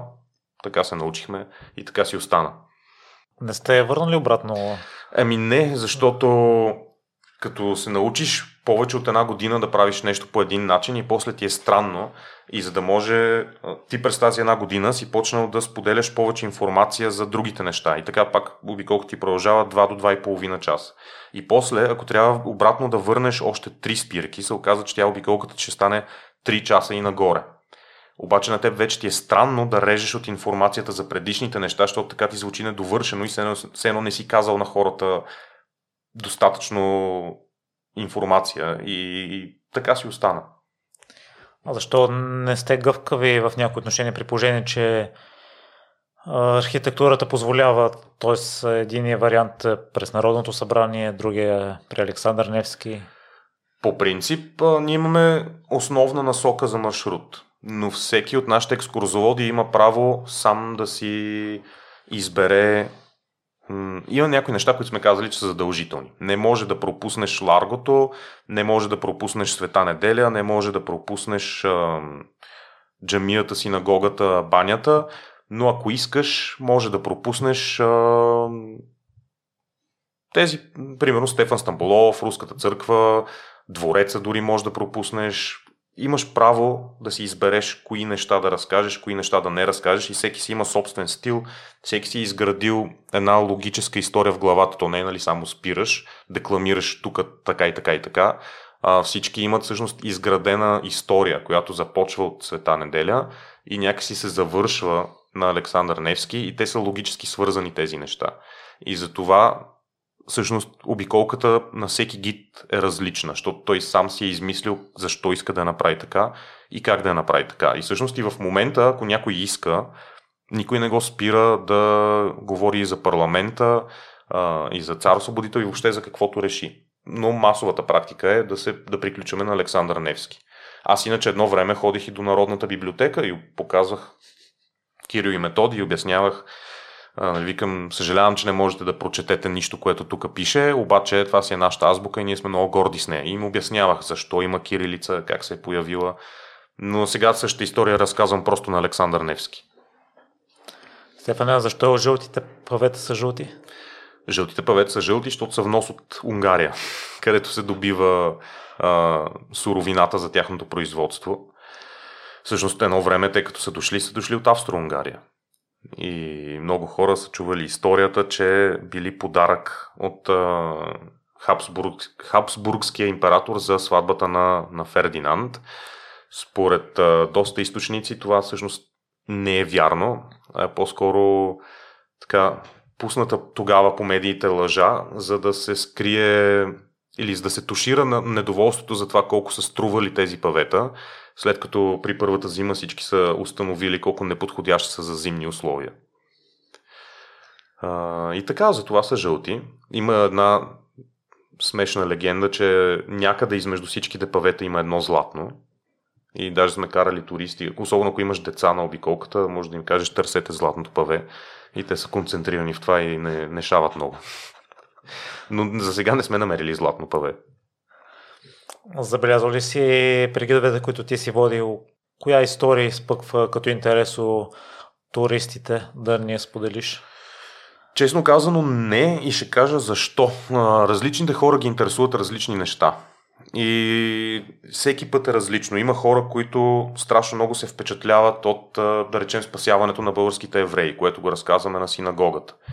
Има хора, не се шегувам, има хора, които разказваш им цялото това нещо и тях все едно не им пука. В смисъл, голяма работа, че сте го направили. Аз съм такъв, сериозно ли? Не ви малко заинтересува това. Има хора, които много се впечатляват от минералната вода. А, ма как така? Тая вода наистина ли така си идва топла? Викам, да, тя не я топлим за вас. Тя си идва топла, защото идва от много дълбоко. И това е една от основните причини тук въобще да има град заради многото минерални извори. Те са вау, нали, невероятно.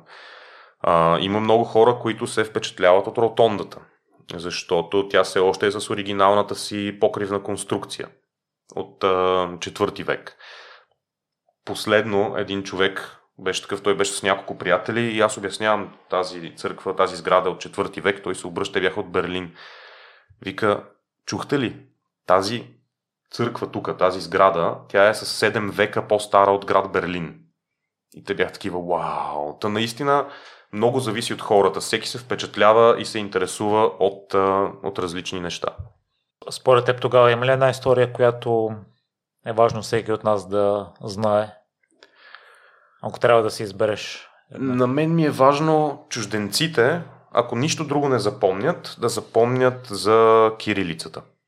Че кирилицата е създадена в първото българско, не все едно дали помнят, че е в първото българско царство, но да запомнят, че кирилицата е българската азбука, че тя е създадена по този начин, че ние не пишем на нея, защото сме си я взели от някъде, а, а че това е наш културен принос към света. Аз на мен затова също ми е последната история в обиколката, защото си викам, ако нищо друго не запомнят, поне това да запомнят. Но това е мое лично мнение. Аз смятам, че това е най-важното, което те трябва да запомнят като наш принос към, към историята и към, към културата на света. До сега говорихме само за София, за Пловдив. Там имаш ли наблюдение? Тоест със сигурност имаш наблюдение, доколко си пряк свидетел на развитието на обиколките там? В Пловдив променяхме начални точки, променяхме маршрути, за да, за да са по-логични нещата и да завършват по-разумно. Така че да, имам и там сериозен поглед върху, върху развитието на обиколката. Едно време, да речем, се правеше почивка на НБТТП, защото там може да правиш страхотни панорамни снимки на целия град тогава гидовете започнаха да се оплакват, че като ги пуснеш в почивка на НБТП и те се отплесват. Ти им казваш, имате тук 10 минути да се поснимате, те половин час седят, снимат, сядат, гледат си, говорят и викат после беше много трудно да ги съберем. Затова прекратихме тази а, практика с да ги пускаме в почивка там. А, също на античния театър. Едно време античния театър беше една от спирките и след това се слизаше до м- църквата, където, и сега ми излезе от главата дали беше Света Богородица. Не съм сигурен, както и да е. Там, където всъщност в Пловдив за първ път по време на борбите за църковна независимост през османско робство, там са прочели Великденската литургия на български. И, както и да е, там беше последната спирка, пак обратна връзка, хората са страшно впечатлени от античния театър. Нека това да ни е последната спирка, защото е най-логично. И така няколко пъти сме променяли маршрута, нагласили сме го. В началото започнахме от почтата, сега тръгваме от общината. И това всичкото, то е изградено на база реакциите и обратната връзка от самите туристи. Ти виждаш хората какво им е поведението, как се държат, кое им е интересно и нагласиш нещата спрямо, спрямо тях. Стефане, не ти ли омръзва да повтаряш едни и същи история по време на обиколките, които водиш?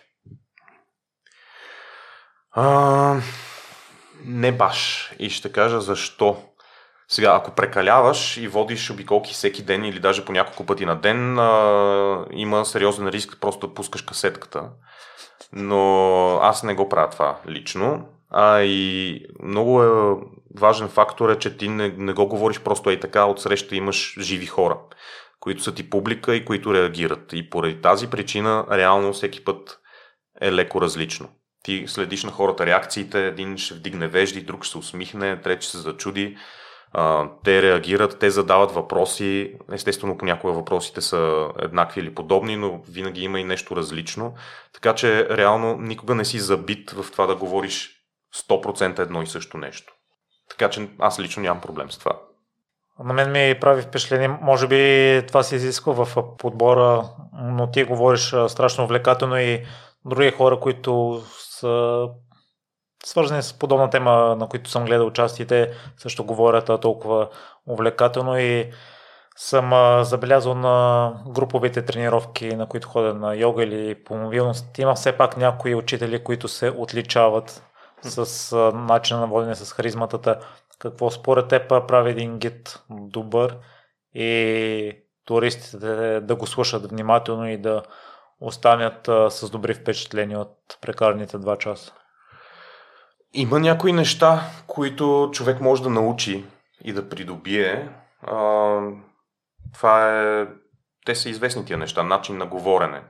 Избягваш монотонност, а, играеш си с а, скоростта, с а, силата на гласа, правиш паузи, после говориш бързо, после пак правиш паузи, после говориш нормално, слагаш акценти.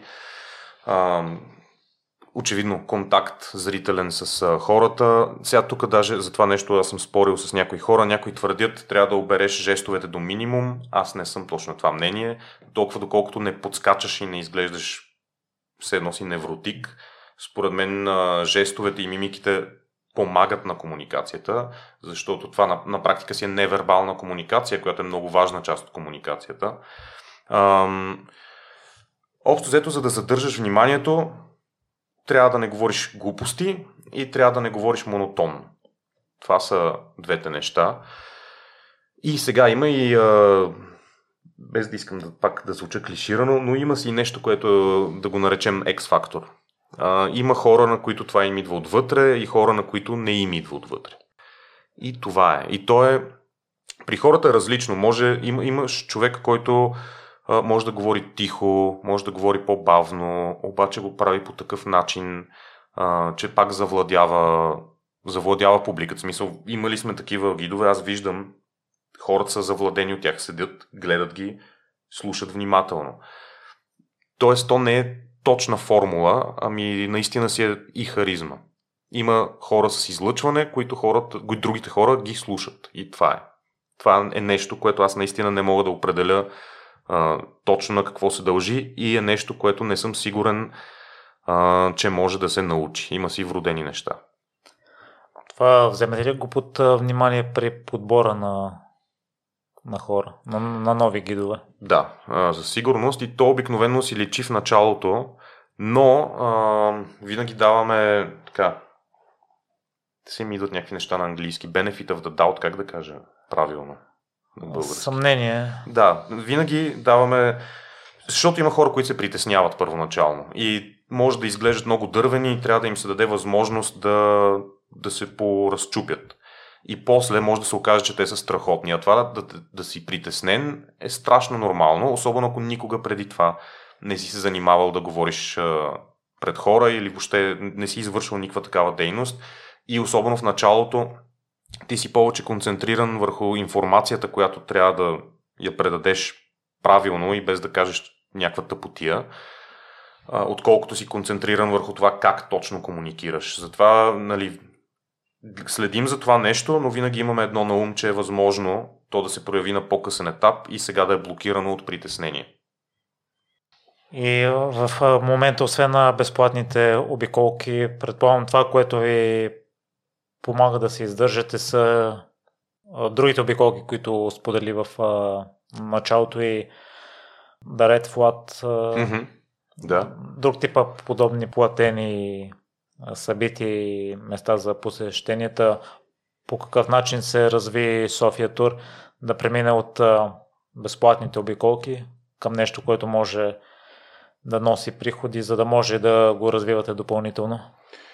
А, те по принцип и самите безплатни обиколки носят а, известно количество приходи, защото а, хората след края на обиколката, ако желаят, могат да оставят дарения. И това са си приходи. Но отделно решихме доста отдавна вече, 2015, ако не се лъжа, да, че е редно да разширим дейността с допълнителни платени продукти, които първоначално бяха две обиколки в София. Едната се казва комунистически тур, другата се казва културен тур. Как стигнахме до този извод? На база въпроси. От а, безплатната обиколка, какво най-често ни питат? Тия неща. Питат ни за комунизма и за студената война и ни питат а, типични български а, да речем, храни, напитки, а, музика, въобще някакви такива неща, свързани повече с културата. И, и тогава решихме културата, нали, общо казвам, не култура от гледна точка на м- кои са българските композитори или скулптори, а култура като начин на живот. И тогава решихме, окей, явно ще трябва да разработим тези два продукта. Направихме комуни... комунистически тур, направихме и културен тур, който общо взето се занимаваше с това да покаже на хората българска народна музика, народни танци, носи, баничка, боза, айрян. Общо взето в, в тази посока. А, ракия също така. И това ни бяха първите две допълнителни платени обиколки. В последствие нещата започнаха да се развиват и допълнително. Имахме едно нещо, което наричахме альтернативен тур, където всъщност давахме на хората един така наречен стартов пакет, вътре с карта и с определени задачи. Вървете еди къде си, намерете еди какво си. Идеята на това беше да ги а, накараме хората и то сами да открият по-нетуристически, по-малко известни части на София, конкретно в района около Женски пазар, където туристи нямаше да видиш така едно време. И след това, като приключат с тази обиколка сами, се връщат при нас на едно определено място, в магазин, който се казва Gifted, където нашия гид всъщност им разказва къде са били, какво са видяли и всъщност прави обобщението на, на това през, какъв, през какво са минали и защо са, каква е логиката на това и какво са открили, какво са видяли всъщност. Понеже спомена Red Flat, но също преди това. В Пловдив също имахме един проект, който се казваше Капана Тур, който, откакто се възстанови Капана в неговата там занаятчийска първоначална първоначален облик и след като голяма част от него се превърна в пешеходна зона и въобще беше ремонтиран и стана страхотно място, решихме, че е супер добра идея да покажем на туристите точно този конкретен малък квартал, дори не бих го нарекал, защото е мъничко, но тази конкретна част от Пловдив. Тя е страшно типична а, за града и тогава имахме партньорства с местни дюкянчета, където туристите да влизат и да могат да видят как се изработва на ръка, примерно нещо от кожа. И въобще някакви такива занаятчийски м- неща. И това ни беше всъщност платения продукт в, в Пловдив. Понеже спомена да Red Flat, това е един апартамент в София на улица м- Цара Сен, който ние разработихме заедно с един архитект Валери Гюров. Идеята ни там беше, понеже ние вече имаме комунистически тур, но на този тур ние м- говорим по-скоро за политика, исторически събития. Не се разбира точно как са живели хората през социалистическия период. И ние решихме, окей, ще наемем един апартамент, ще го обзаведем изцяло с мебели, предмети, детски играчки, телевизори, грамофони, всичко от а, този период, най-късно до 89-та година и ще пуснем хората да го разглеждат. И естествено написахме един скрипт, в който а, разказваме историята на средностатистическо така наречено а, семейство от 80-те години. Разбира се, не е истинско семейство, на компилация от семейни истории на различни членове на екипа, събрани на едно. И го записахме това на, като аудиогайд и хората получават едни слушалки и могат да си се разхождат и с апартамента и за общо взето всяка стая, всеки предмет, всяка мебел, те чуват определена история и как това се вписва в живота на, на това семейство. Сега през годините някои от тези неща спряхме да ги правим, основно благодарение на коронавируса. Така че в момента м- това, което имаме, е комунистическия тур в София, този апартамент Red Flat. В Пловдив имаме обиколка нова от тази година, която е концентрирана върху социалистическата архитектура. Там не говорим за история и такива неща изобщо. Там идеята е да се види развитието на архитектурата през социализма с нейните различни периоди нали, като се започне от 50-те и така наречения сталински барок или сталински неокласицизъм, зависи кого питаме, и се стигне до брутализма а, вече от а, 80-те години. Уф, много се разговори. Но да, това са общо взето в момента нещата. А, културният тур, альтернативният тур и Капана Тур престанахме да ги, покрай коронавируса, престанахме да ги осъществяваме, основно защото те зависят супер много от партньори. Партнирахме си с най-различни места за тези обиколки и като започнаха заведенията да се затварят, да е забранено да влизаш еди как си, пък до 5 човека, пък с маска, без маска и така нататък. И просто стана много трудно да се координира цялото нещо. И ние все още нали, можем да ги направим тези неща, просто чакаме да видим да се стабилизира обстановката и да преценим кога и дали ще има смисъл да ги рестартираме. Стефан, пропусна еврейската обиколка. еврейската обиколка е безплатна, както и графити тура в Пловдив. Те също са към безплатните ни обиколки. Чух, че и във Варна е стартирала. Да, едно време, това още когато съвсем в началото, всъщност идеята е била да има обиколки в София, Пловдив и Варна.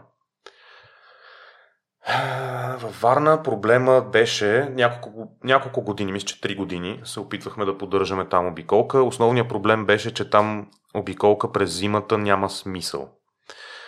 Там си има туристически сезон, който е в най- така, да речем, нашата обиколка започваше през май и продължаваше до края на септември. Това създава много, създаваше ни много голям проблем от гледна точка на това, че нямаше как да поддържаме постоянен екип. Съответно, това означаваше всяка година наново да се прави подбор на екип и да се прави обучение. Накрая просто стигнахме до извода, че това е а, неустойчиво а и на всичкото отгоре, за съжаление, може би нещата са се попроменили от тогава насам, но тогава извода ни беше, че повечето чужденци отиват във Варна без да ги интересува Варна, а отиват във Варна на море. И тях там ги интересува къде е пясъка, къде е водата, къде е бара и къде е ресторант. И никой не се интересуваше от катедралата. Айде, не никой, все пак сме имали някакви хора, но да им покажеш катедралата или въобще да им разказваш за историята на града, не бих казал, че имаше някакъв огромен интерес, което е жалко, защото Варна е страхотен град, според мен. Но, може би, за в бъдеще. Силно пожелавам и обстановката да се нормализира и отново да въведете обиколките, които сте ги спрели в момента. Откъде идва смелостта и не знам дали смелост е точната дума, но забелязвам, че много хора се притесняват да направят крачката, ако имат безплатно съдържание, или безплатен продукт, да поискат след това пари от хората, които го използват. Защото в моите очи обиколките са едни и същи. Тази, която спомена за комунизма, в момента е платена. Mm-hmm. Та, да, това решение за смелостта да го предприемете.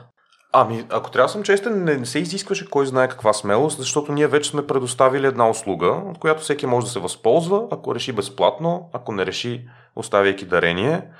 А, и с това нещо, този човек, ако вече е останал доволен от услугата и от нейното качество, съответно, ако ние му предложим, виж, може да направим нещо пак ние, същия екип, съответно с същото качество на услугата, но то ще е по-дълго, а, защото комунистическата обиколка продължава към 3 до 3 часа и половина. То първо ще е по-дълго, второ ще сте по-малка група, което е, нали, очевидно не всички хора се интересуват от това. И а, ако ти е харесало тази услуга и мислиш, че другата услуга си заслужава да платиш за нея, заповядай. И се оказа, че това работи. Обикновено едни и същи хора ли идват? Тъй, тъй като спомена, че за няколко дни идват туристите. В началото беше така. В началото хората разбираха за комунистическата или въобще за другите ни обиколки, понеже са отишли на фритур. Но много отдавна ние имаме присъствие в а, интернет, в смисъл, нали, сайт, а, платформи, най-различни туристически, социални а, мрежи и вече много голяма част от хората, като решат, че ще идват в София, те си правят проучване, виждат какво им е интересно. Някои идват само на фри тур, други идват само на комунистически тур. Има много хора, които не ходят и на двете, а само на това, което им харесва. И вече не разчитаме толкова много на това сами да си пратим хора от едната обиколка на другата. Те си идват, знаят си къде отиват и къде са попаднали. И затова е много важно да имаш присъствие онлайн. И предполагам, че активно се грижите за него, за да може да ги таргетирате всъщност. Да, единият член на управителния съвет, общо това му е основната дейност. Да се грижи за това да сме видими. А какво спира според теб от тези останали 95%, които туристи, които не, не посещават обиколките? Ами то не е, не е за всеки в смисъл. Има хора, които предпочитат да си се разхождат сами. Има хора, които предпочитат а, да слушат аудиогайд. Има и такива за София. Има хора, които, да речем, са дошли в организирана група и те си имат организирана програма с екскурзовод и така нататък. И за тях няма смисъл да идват и при нас. Те вече са си уредени. Има хора, които просто не обичат някой да им казва къде да ходят и какво да правят. Включително оня ден случайно се разминах по улицата с симпатични французини, французойка на така средна възраст и държаха някаква книжка, която беше пътеводител за България на френски, но на мен ми изглеждаше, че отпечата на 70 и някоя година. И според мен те са решили, дай да видим сега с тази книжка, ще можем ли изобщо да се оправим, нали, 40 години по-късно, дали нещата са същите.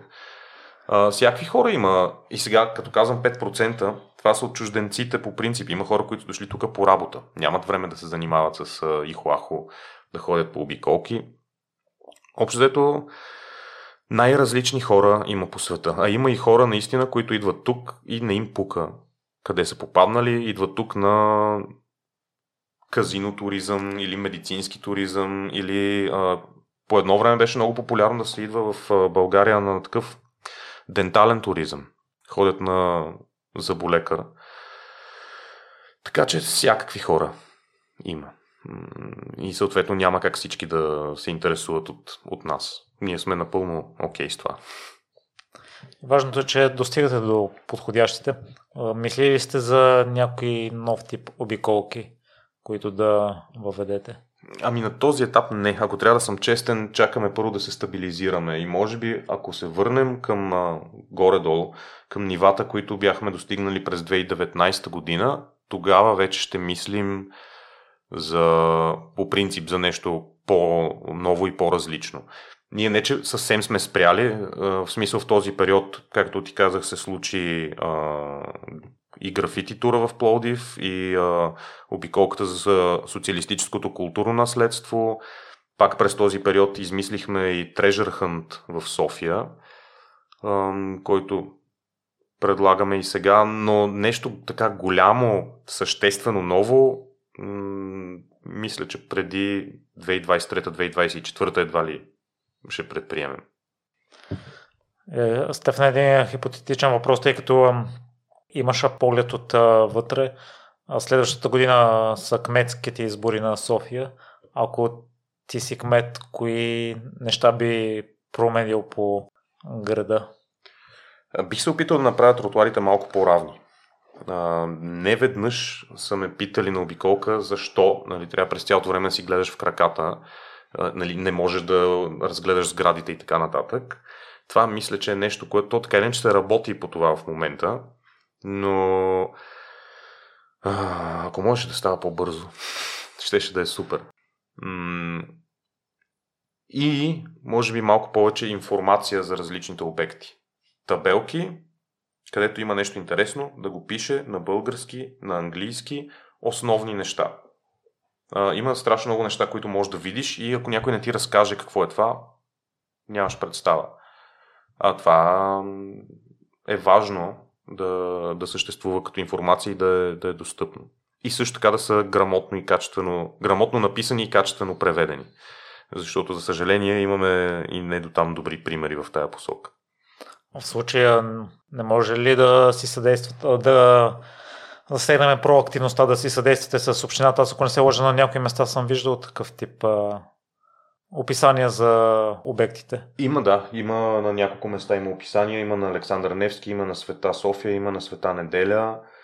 А, но, примерно, имаше един проект, който по принцип не беше изобщо лош а, на улиците, по-големите улици, или всъщност по-важните улици, така да го наречем, в центъра, на някои места под името на улицата имаше табелки с а, обяснение какво е, име, какво е това име, защо улицата е кръстена на него и откъде идва.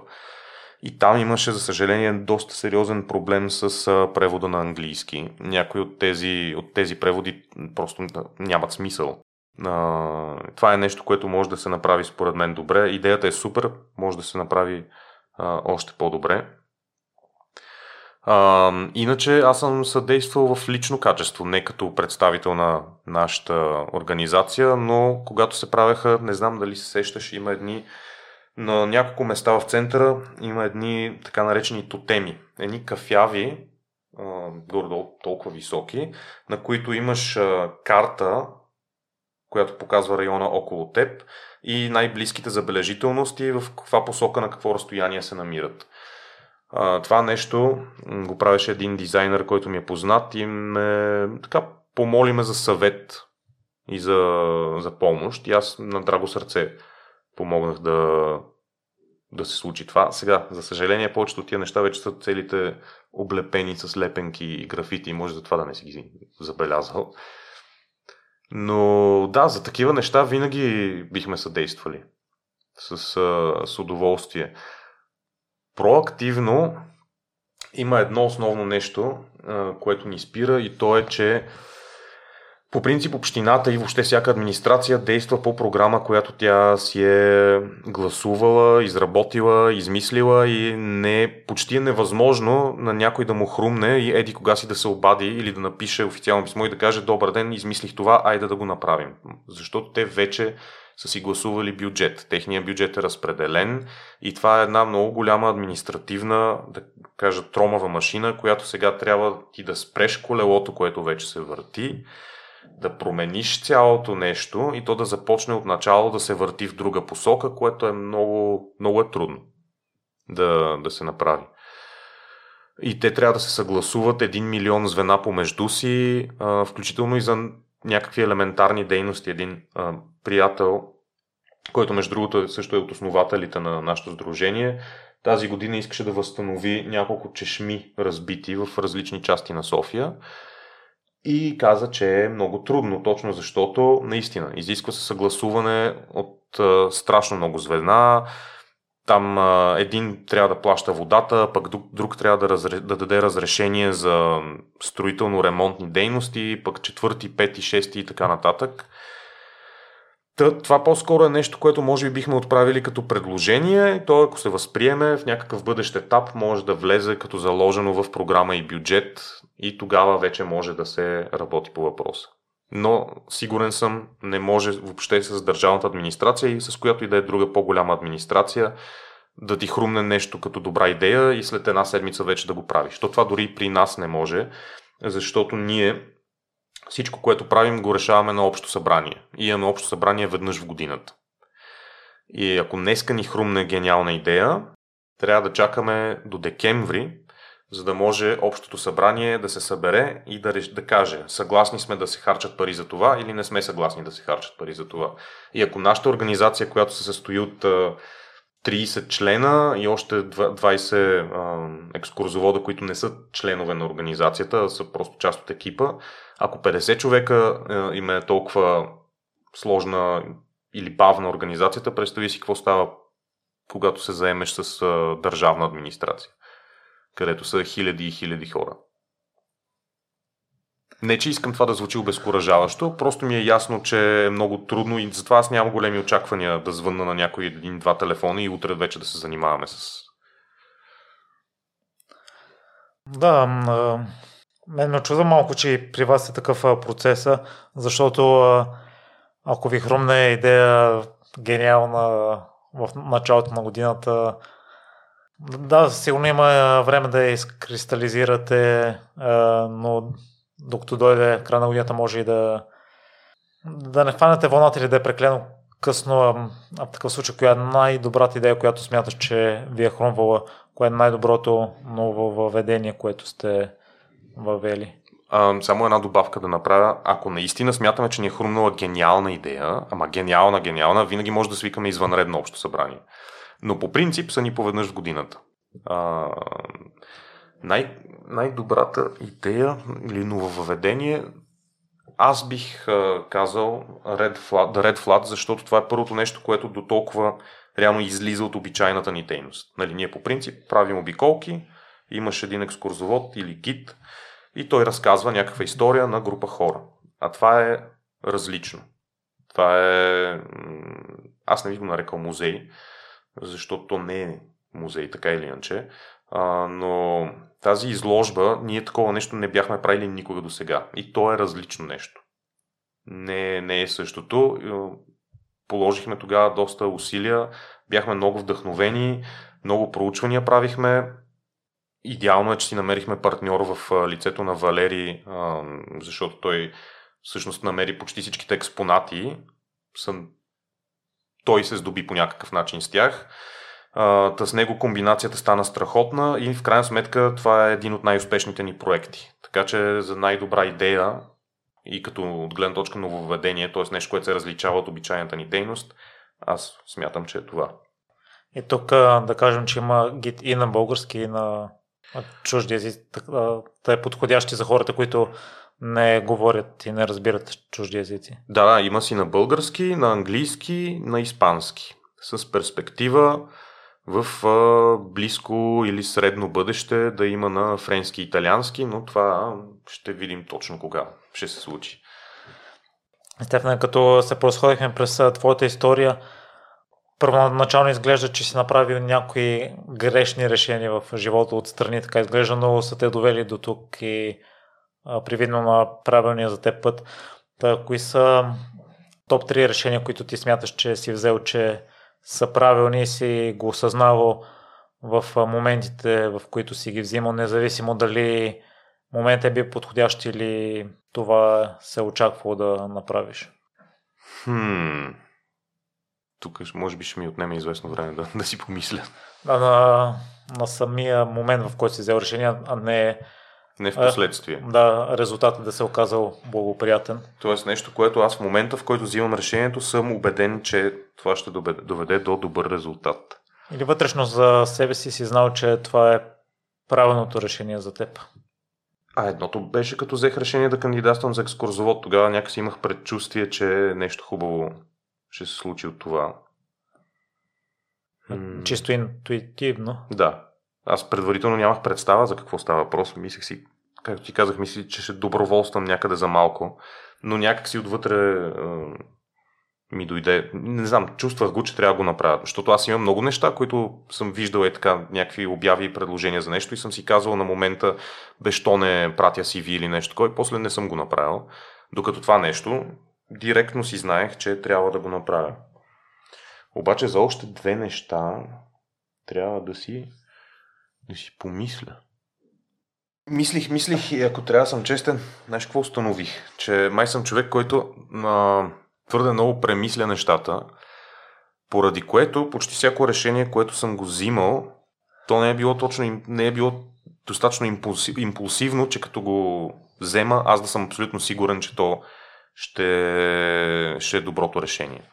А, обикновенно съм го обмислял и премислял толкова пъти, че винаги съм знаел, че може нещо да се прецака, че има някакви възможни м- негативни последствия. Не се сещам наистина за три случая, в които това да ми се е случвало, но пък чувството ми е познато от гледна точка на това. Случва ми се да правя неща, които предварително знам, че ще станат. Примерно, бях абсолютно сигурен, като ходих на кандидат студентски изпит по история, че имах усещането, много добре знаех, този изпит аз ще го мина, още не знам каква е темата. Аз не съм учил всички теми. нямах представа какво ще стане, но бях сигурен, че днеска на този ден този изпит ще го взема. И то не, нали, не просто да го вземеш, ами с достатъчна оценка, че да влезеш право в Софийския. Така че чувството ми е познато, но обикновено не взимам решения толкова бързо, че да съм сигурен, без да съм се замислил какво може да се, да се прецака в, в резултат на това решение.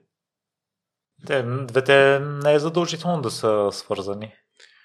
Ами, да, но някакси обикновено след много разсъждения и вече малко по как да кажа, по-ти е олегнало решението в главата не знам как. Този ентусиазъм, който първоначално го усещаш, вече не е точно същия. Но ти правиш разграничение между момента, в който си се замислил за него и момента, в който си решил да го вземеш. Да. Добре, все пак останалите две. Може би едното каза, че връщането ти е в България. А, от тази гледна точка, да. Много решения съм взимал, които на момента съм си мислил, че са перфектни. После не се е оказвало така а, или се отказвало така. Но да, връщането ми в България също, а, решението да следвам право също, а, решението да се изнеса от вкъщи също. общо ето главните решения в живота, като ги взима човек и обикновено убеден, че, са, че ще проработят нещата. Ако не си убеден, по-добре не го взимай решението изчакай докато се убедиш. Стефане, ако може едно послание към слушателите, направи ми силно впечатление това, което сподели да следваш нещо, което ти желаеш искрено да учиш. Това приложимо ли е според теб първо към останалата част от живота да, да работиш работа, която ти харесва? Това да е основният приоритет или въжи основно само за образованието? Ами аз мисля, че въжи за всяко нещо. Аз по принцип много мраз да давам акъл на хората, защото не, не се възприемам като някой, който е в позиция да дава акъл. Но това, което съм установил от чисто личен опит и от наблюдение върху мои приятели и познати, най-важното нещо, като правиш нещо е да искаш да го правиш и да ти харесва. Ако не ти харесва и не искаш да го правиш, останалото няма значение. Ако искаш да си вършиш работата като хората, трябва да го правиш с желание. Няма значение дали хвърляш кофите за буклук в камиона или си, а, не знам, ядрен физик или каквото и да е. Ако не ти харесва, няма да го правиш както трябва. Ако ти харесва, ще ти доставя удоволствие, каквото и да е то. И допълнително ще се стараш да се подобряваш в него. Mm-hmm. И тъй като преди няколко епизода с писателя Иво Иванов заседнахме важността за общата култура, за познанията, аз бях скептично настроен към себе си, че историята ми е интересна и преди време си бях наложил всяка седмица да отделям по един час за разширяване на общата култура. В последно време, за съжаление, може би други неща минаха на преден план и това нещо в момента не го правя, а усещам, че ми допринася и в воденето на епизодите и разширяването на гледната точка. Ти си човек, който се интересува от история, разказва я увлекателно. Е нещо практическо, което да потикне слушателите да се поинтересуват от някое събитие, да видят дали историята всъщност би провокирала интерес от тях. А, това ми е малко трудно да го кажа, защото от моята гледна точка за мен е много странно по принцип да не ти е интересна историята, тъй като тя е обяснението на ситуацията, в която се намираме в момента. Това, което на мен ми е най-интересно в историята, са тези моменти, които ни показват какви сме ние и как и защо сме станали такива. Сега в момента, например, ми е най-интересно да се забивам в границата между праистория и началото на историята. Там, където се зараждат първите цивилизации. Как стигаме от разни хора в пещери и колиби до хора, които са построили пирамидите. И тук изключваме версиите за извънземни и така нататък. Това според мен е много интересно. За пирамидите вече има няколко доста добре обосновани теории как са построени. Не, не е невъзможно, включително с техните елементарни а, сечива и така нататък. И според мен би било интересно да, за човека, който не се интересува от историята, ако е ходил в Египет и е видял на живо пирамидите и ги знае какво представляват, да прочете, няма да отнеме повече от 5-10 минути, как изобщо е възможно толкова назад във времето някакви хора, които би следвало да са първо поколение, второ поколение не диваци, да създадат нещо толкова огромно, което продължава да съществува и до ден днешен. Ако не ти стане интересно как е възможно това, може никога да не ти стане интересна историята. И къде слушателите могат да видят червения апартамент или да все пак да посетят някоя обиколка? Обиколките ни всичките започват а, от съдебната палата. А, ако гледаш към съдебната палата, лявото лъвче, м- фри тура в 11, в 2 и в 6, комунистическия тур в 4. А пък а, червения апартамент, той се намира на улица Асен, Цар Асен, не Иван Асен, Цар Асен. А, за, да, за да отидеш до него, трябва да минеш през магазинчето Gifted, което се намира на Денгогл 24 и там получаваш една карта, която всъщност ти е разпределението на апартамента и ти обясняват как да стигнеш до апартамента, как да влезеш и, и така. И това могат да го намерят и в социалните мрежи да се ориентират. Могат да го намерят а, и в сайтовете на нали, redflat.com или freesofia.com или в Facebook или където и да е в социалните мрежи. Благодаря много за отделеното време и за увлекателните разкази. И аз благодаря. тук, че ги сподели Стефане. Мерси и аз.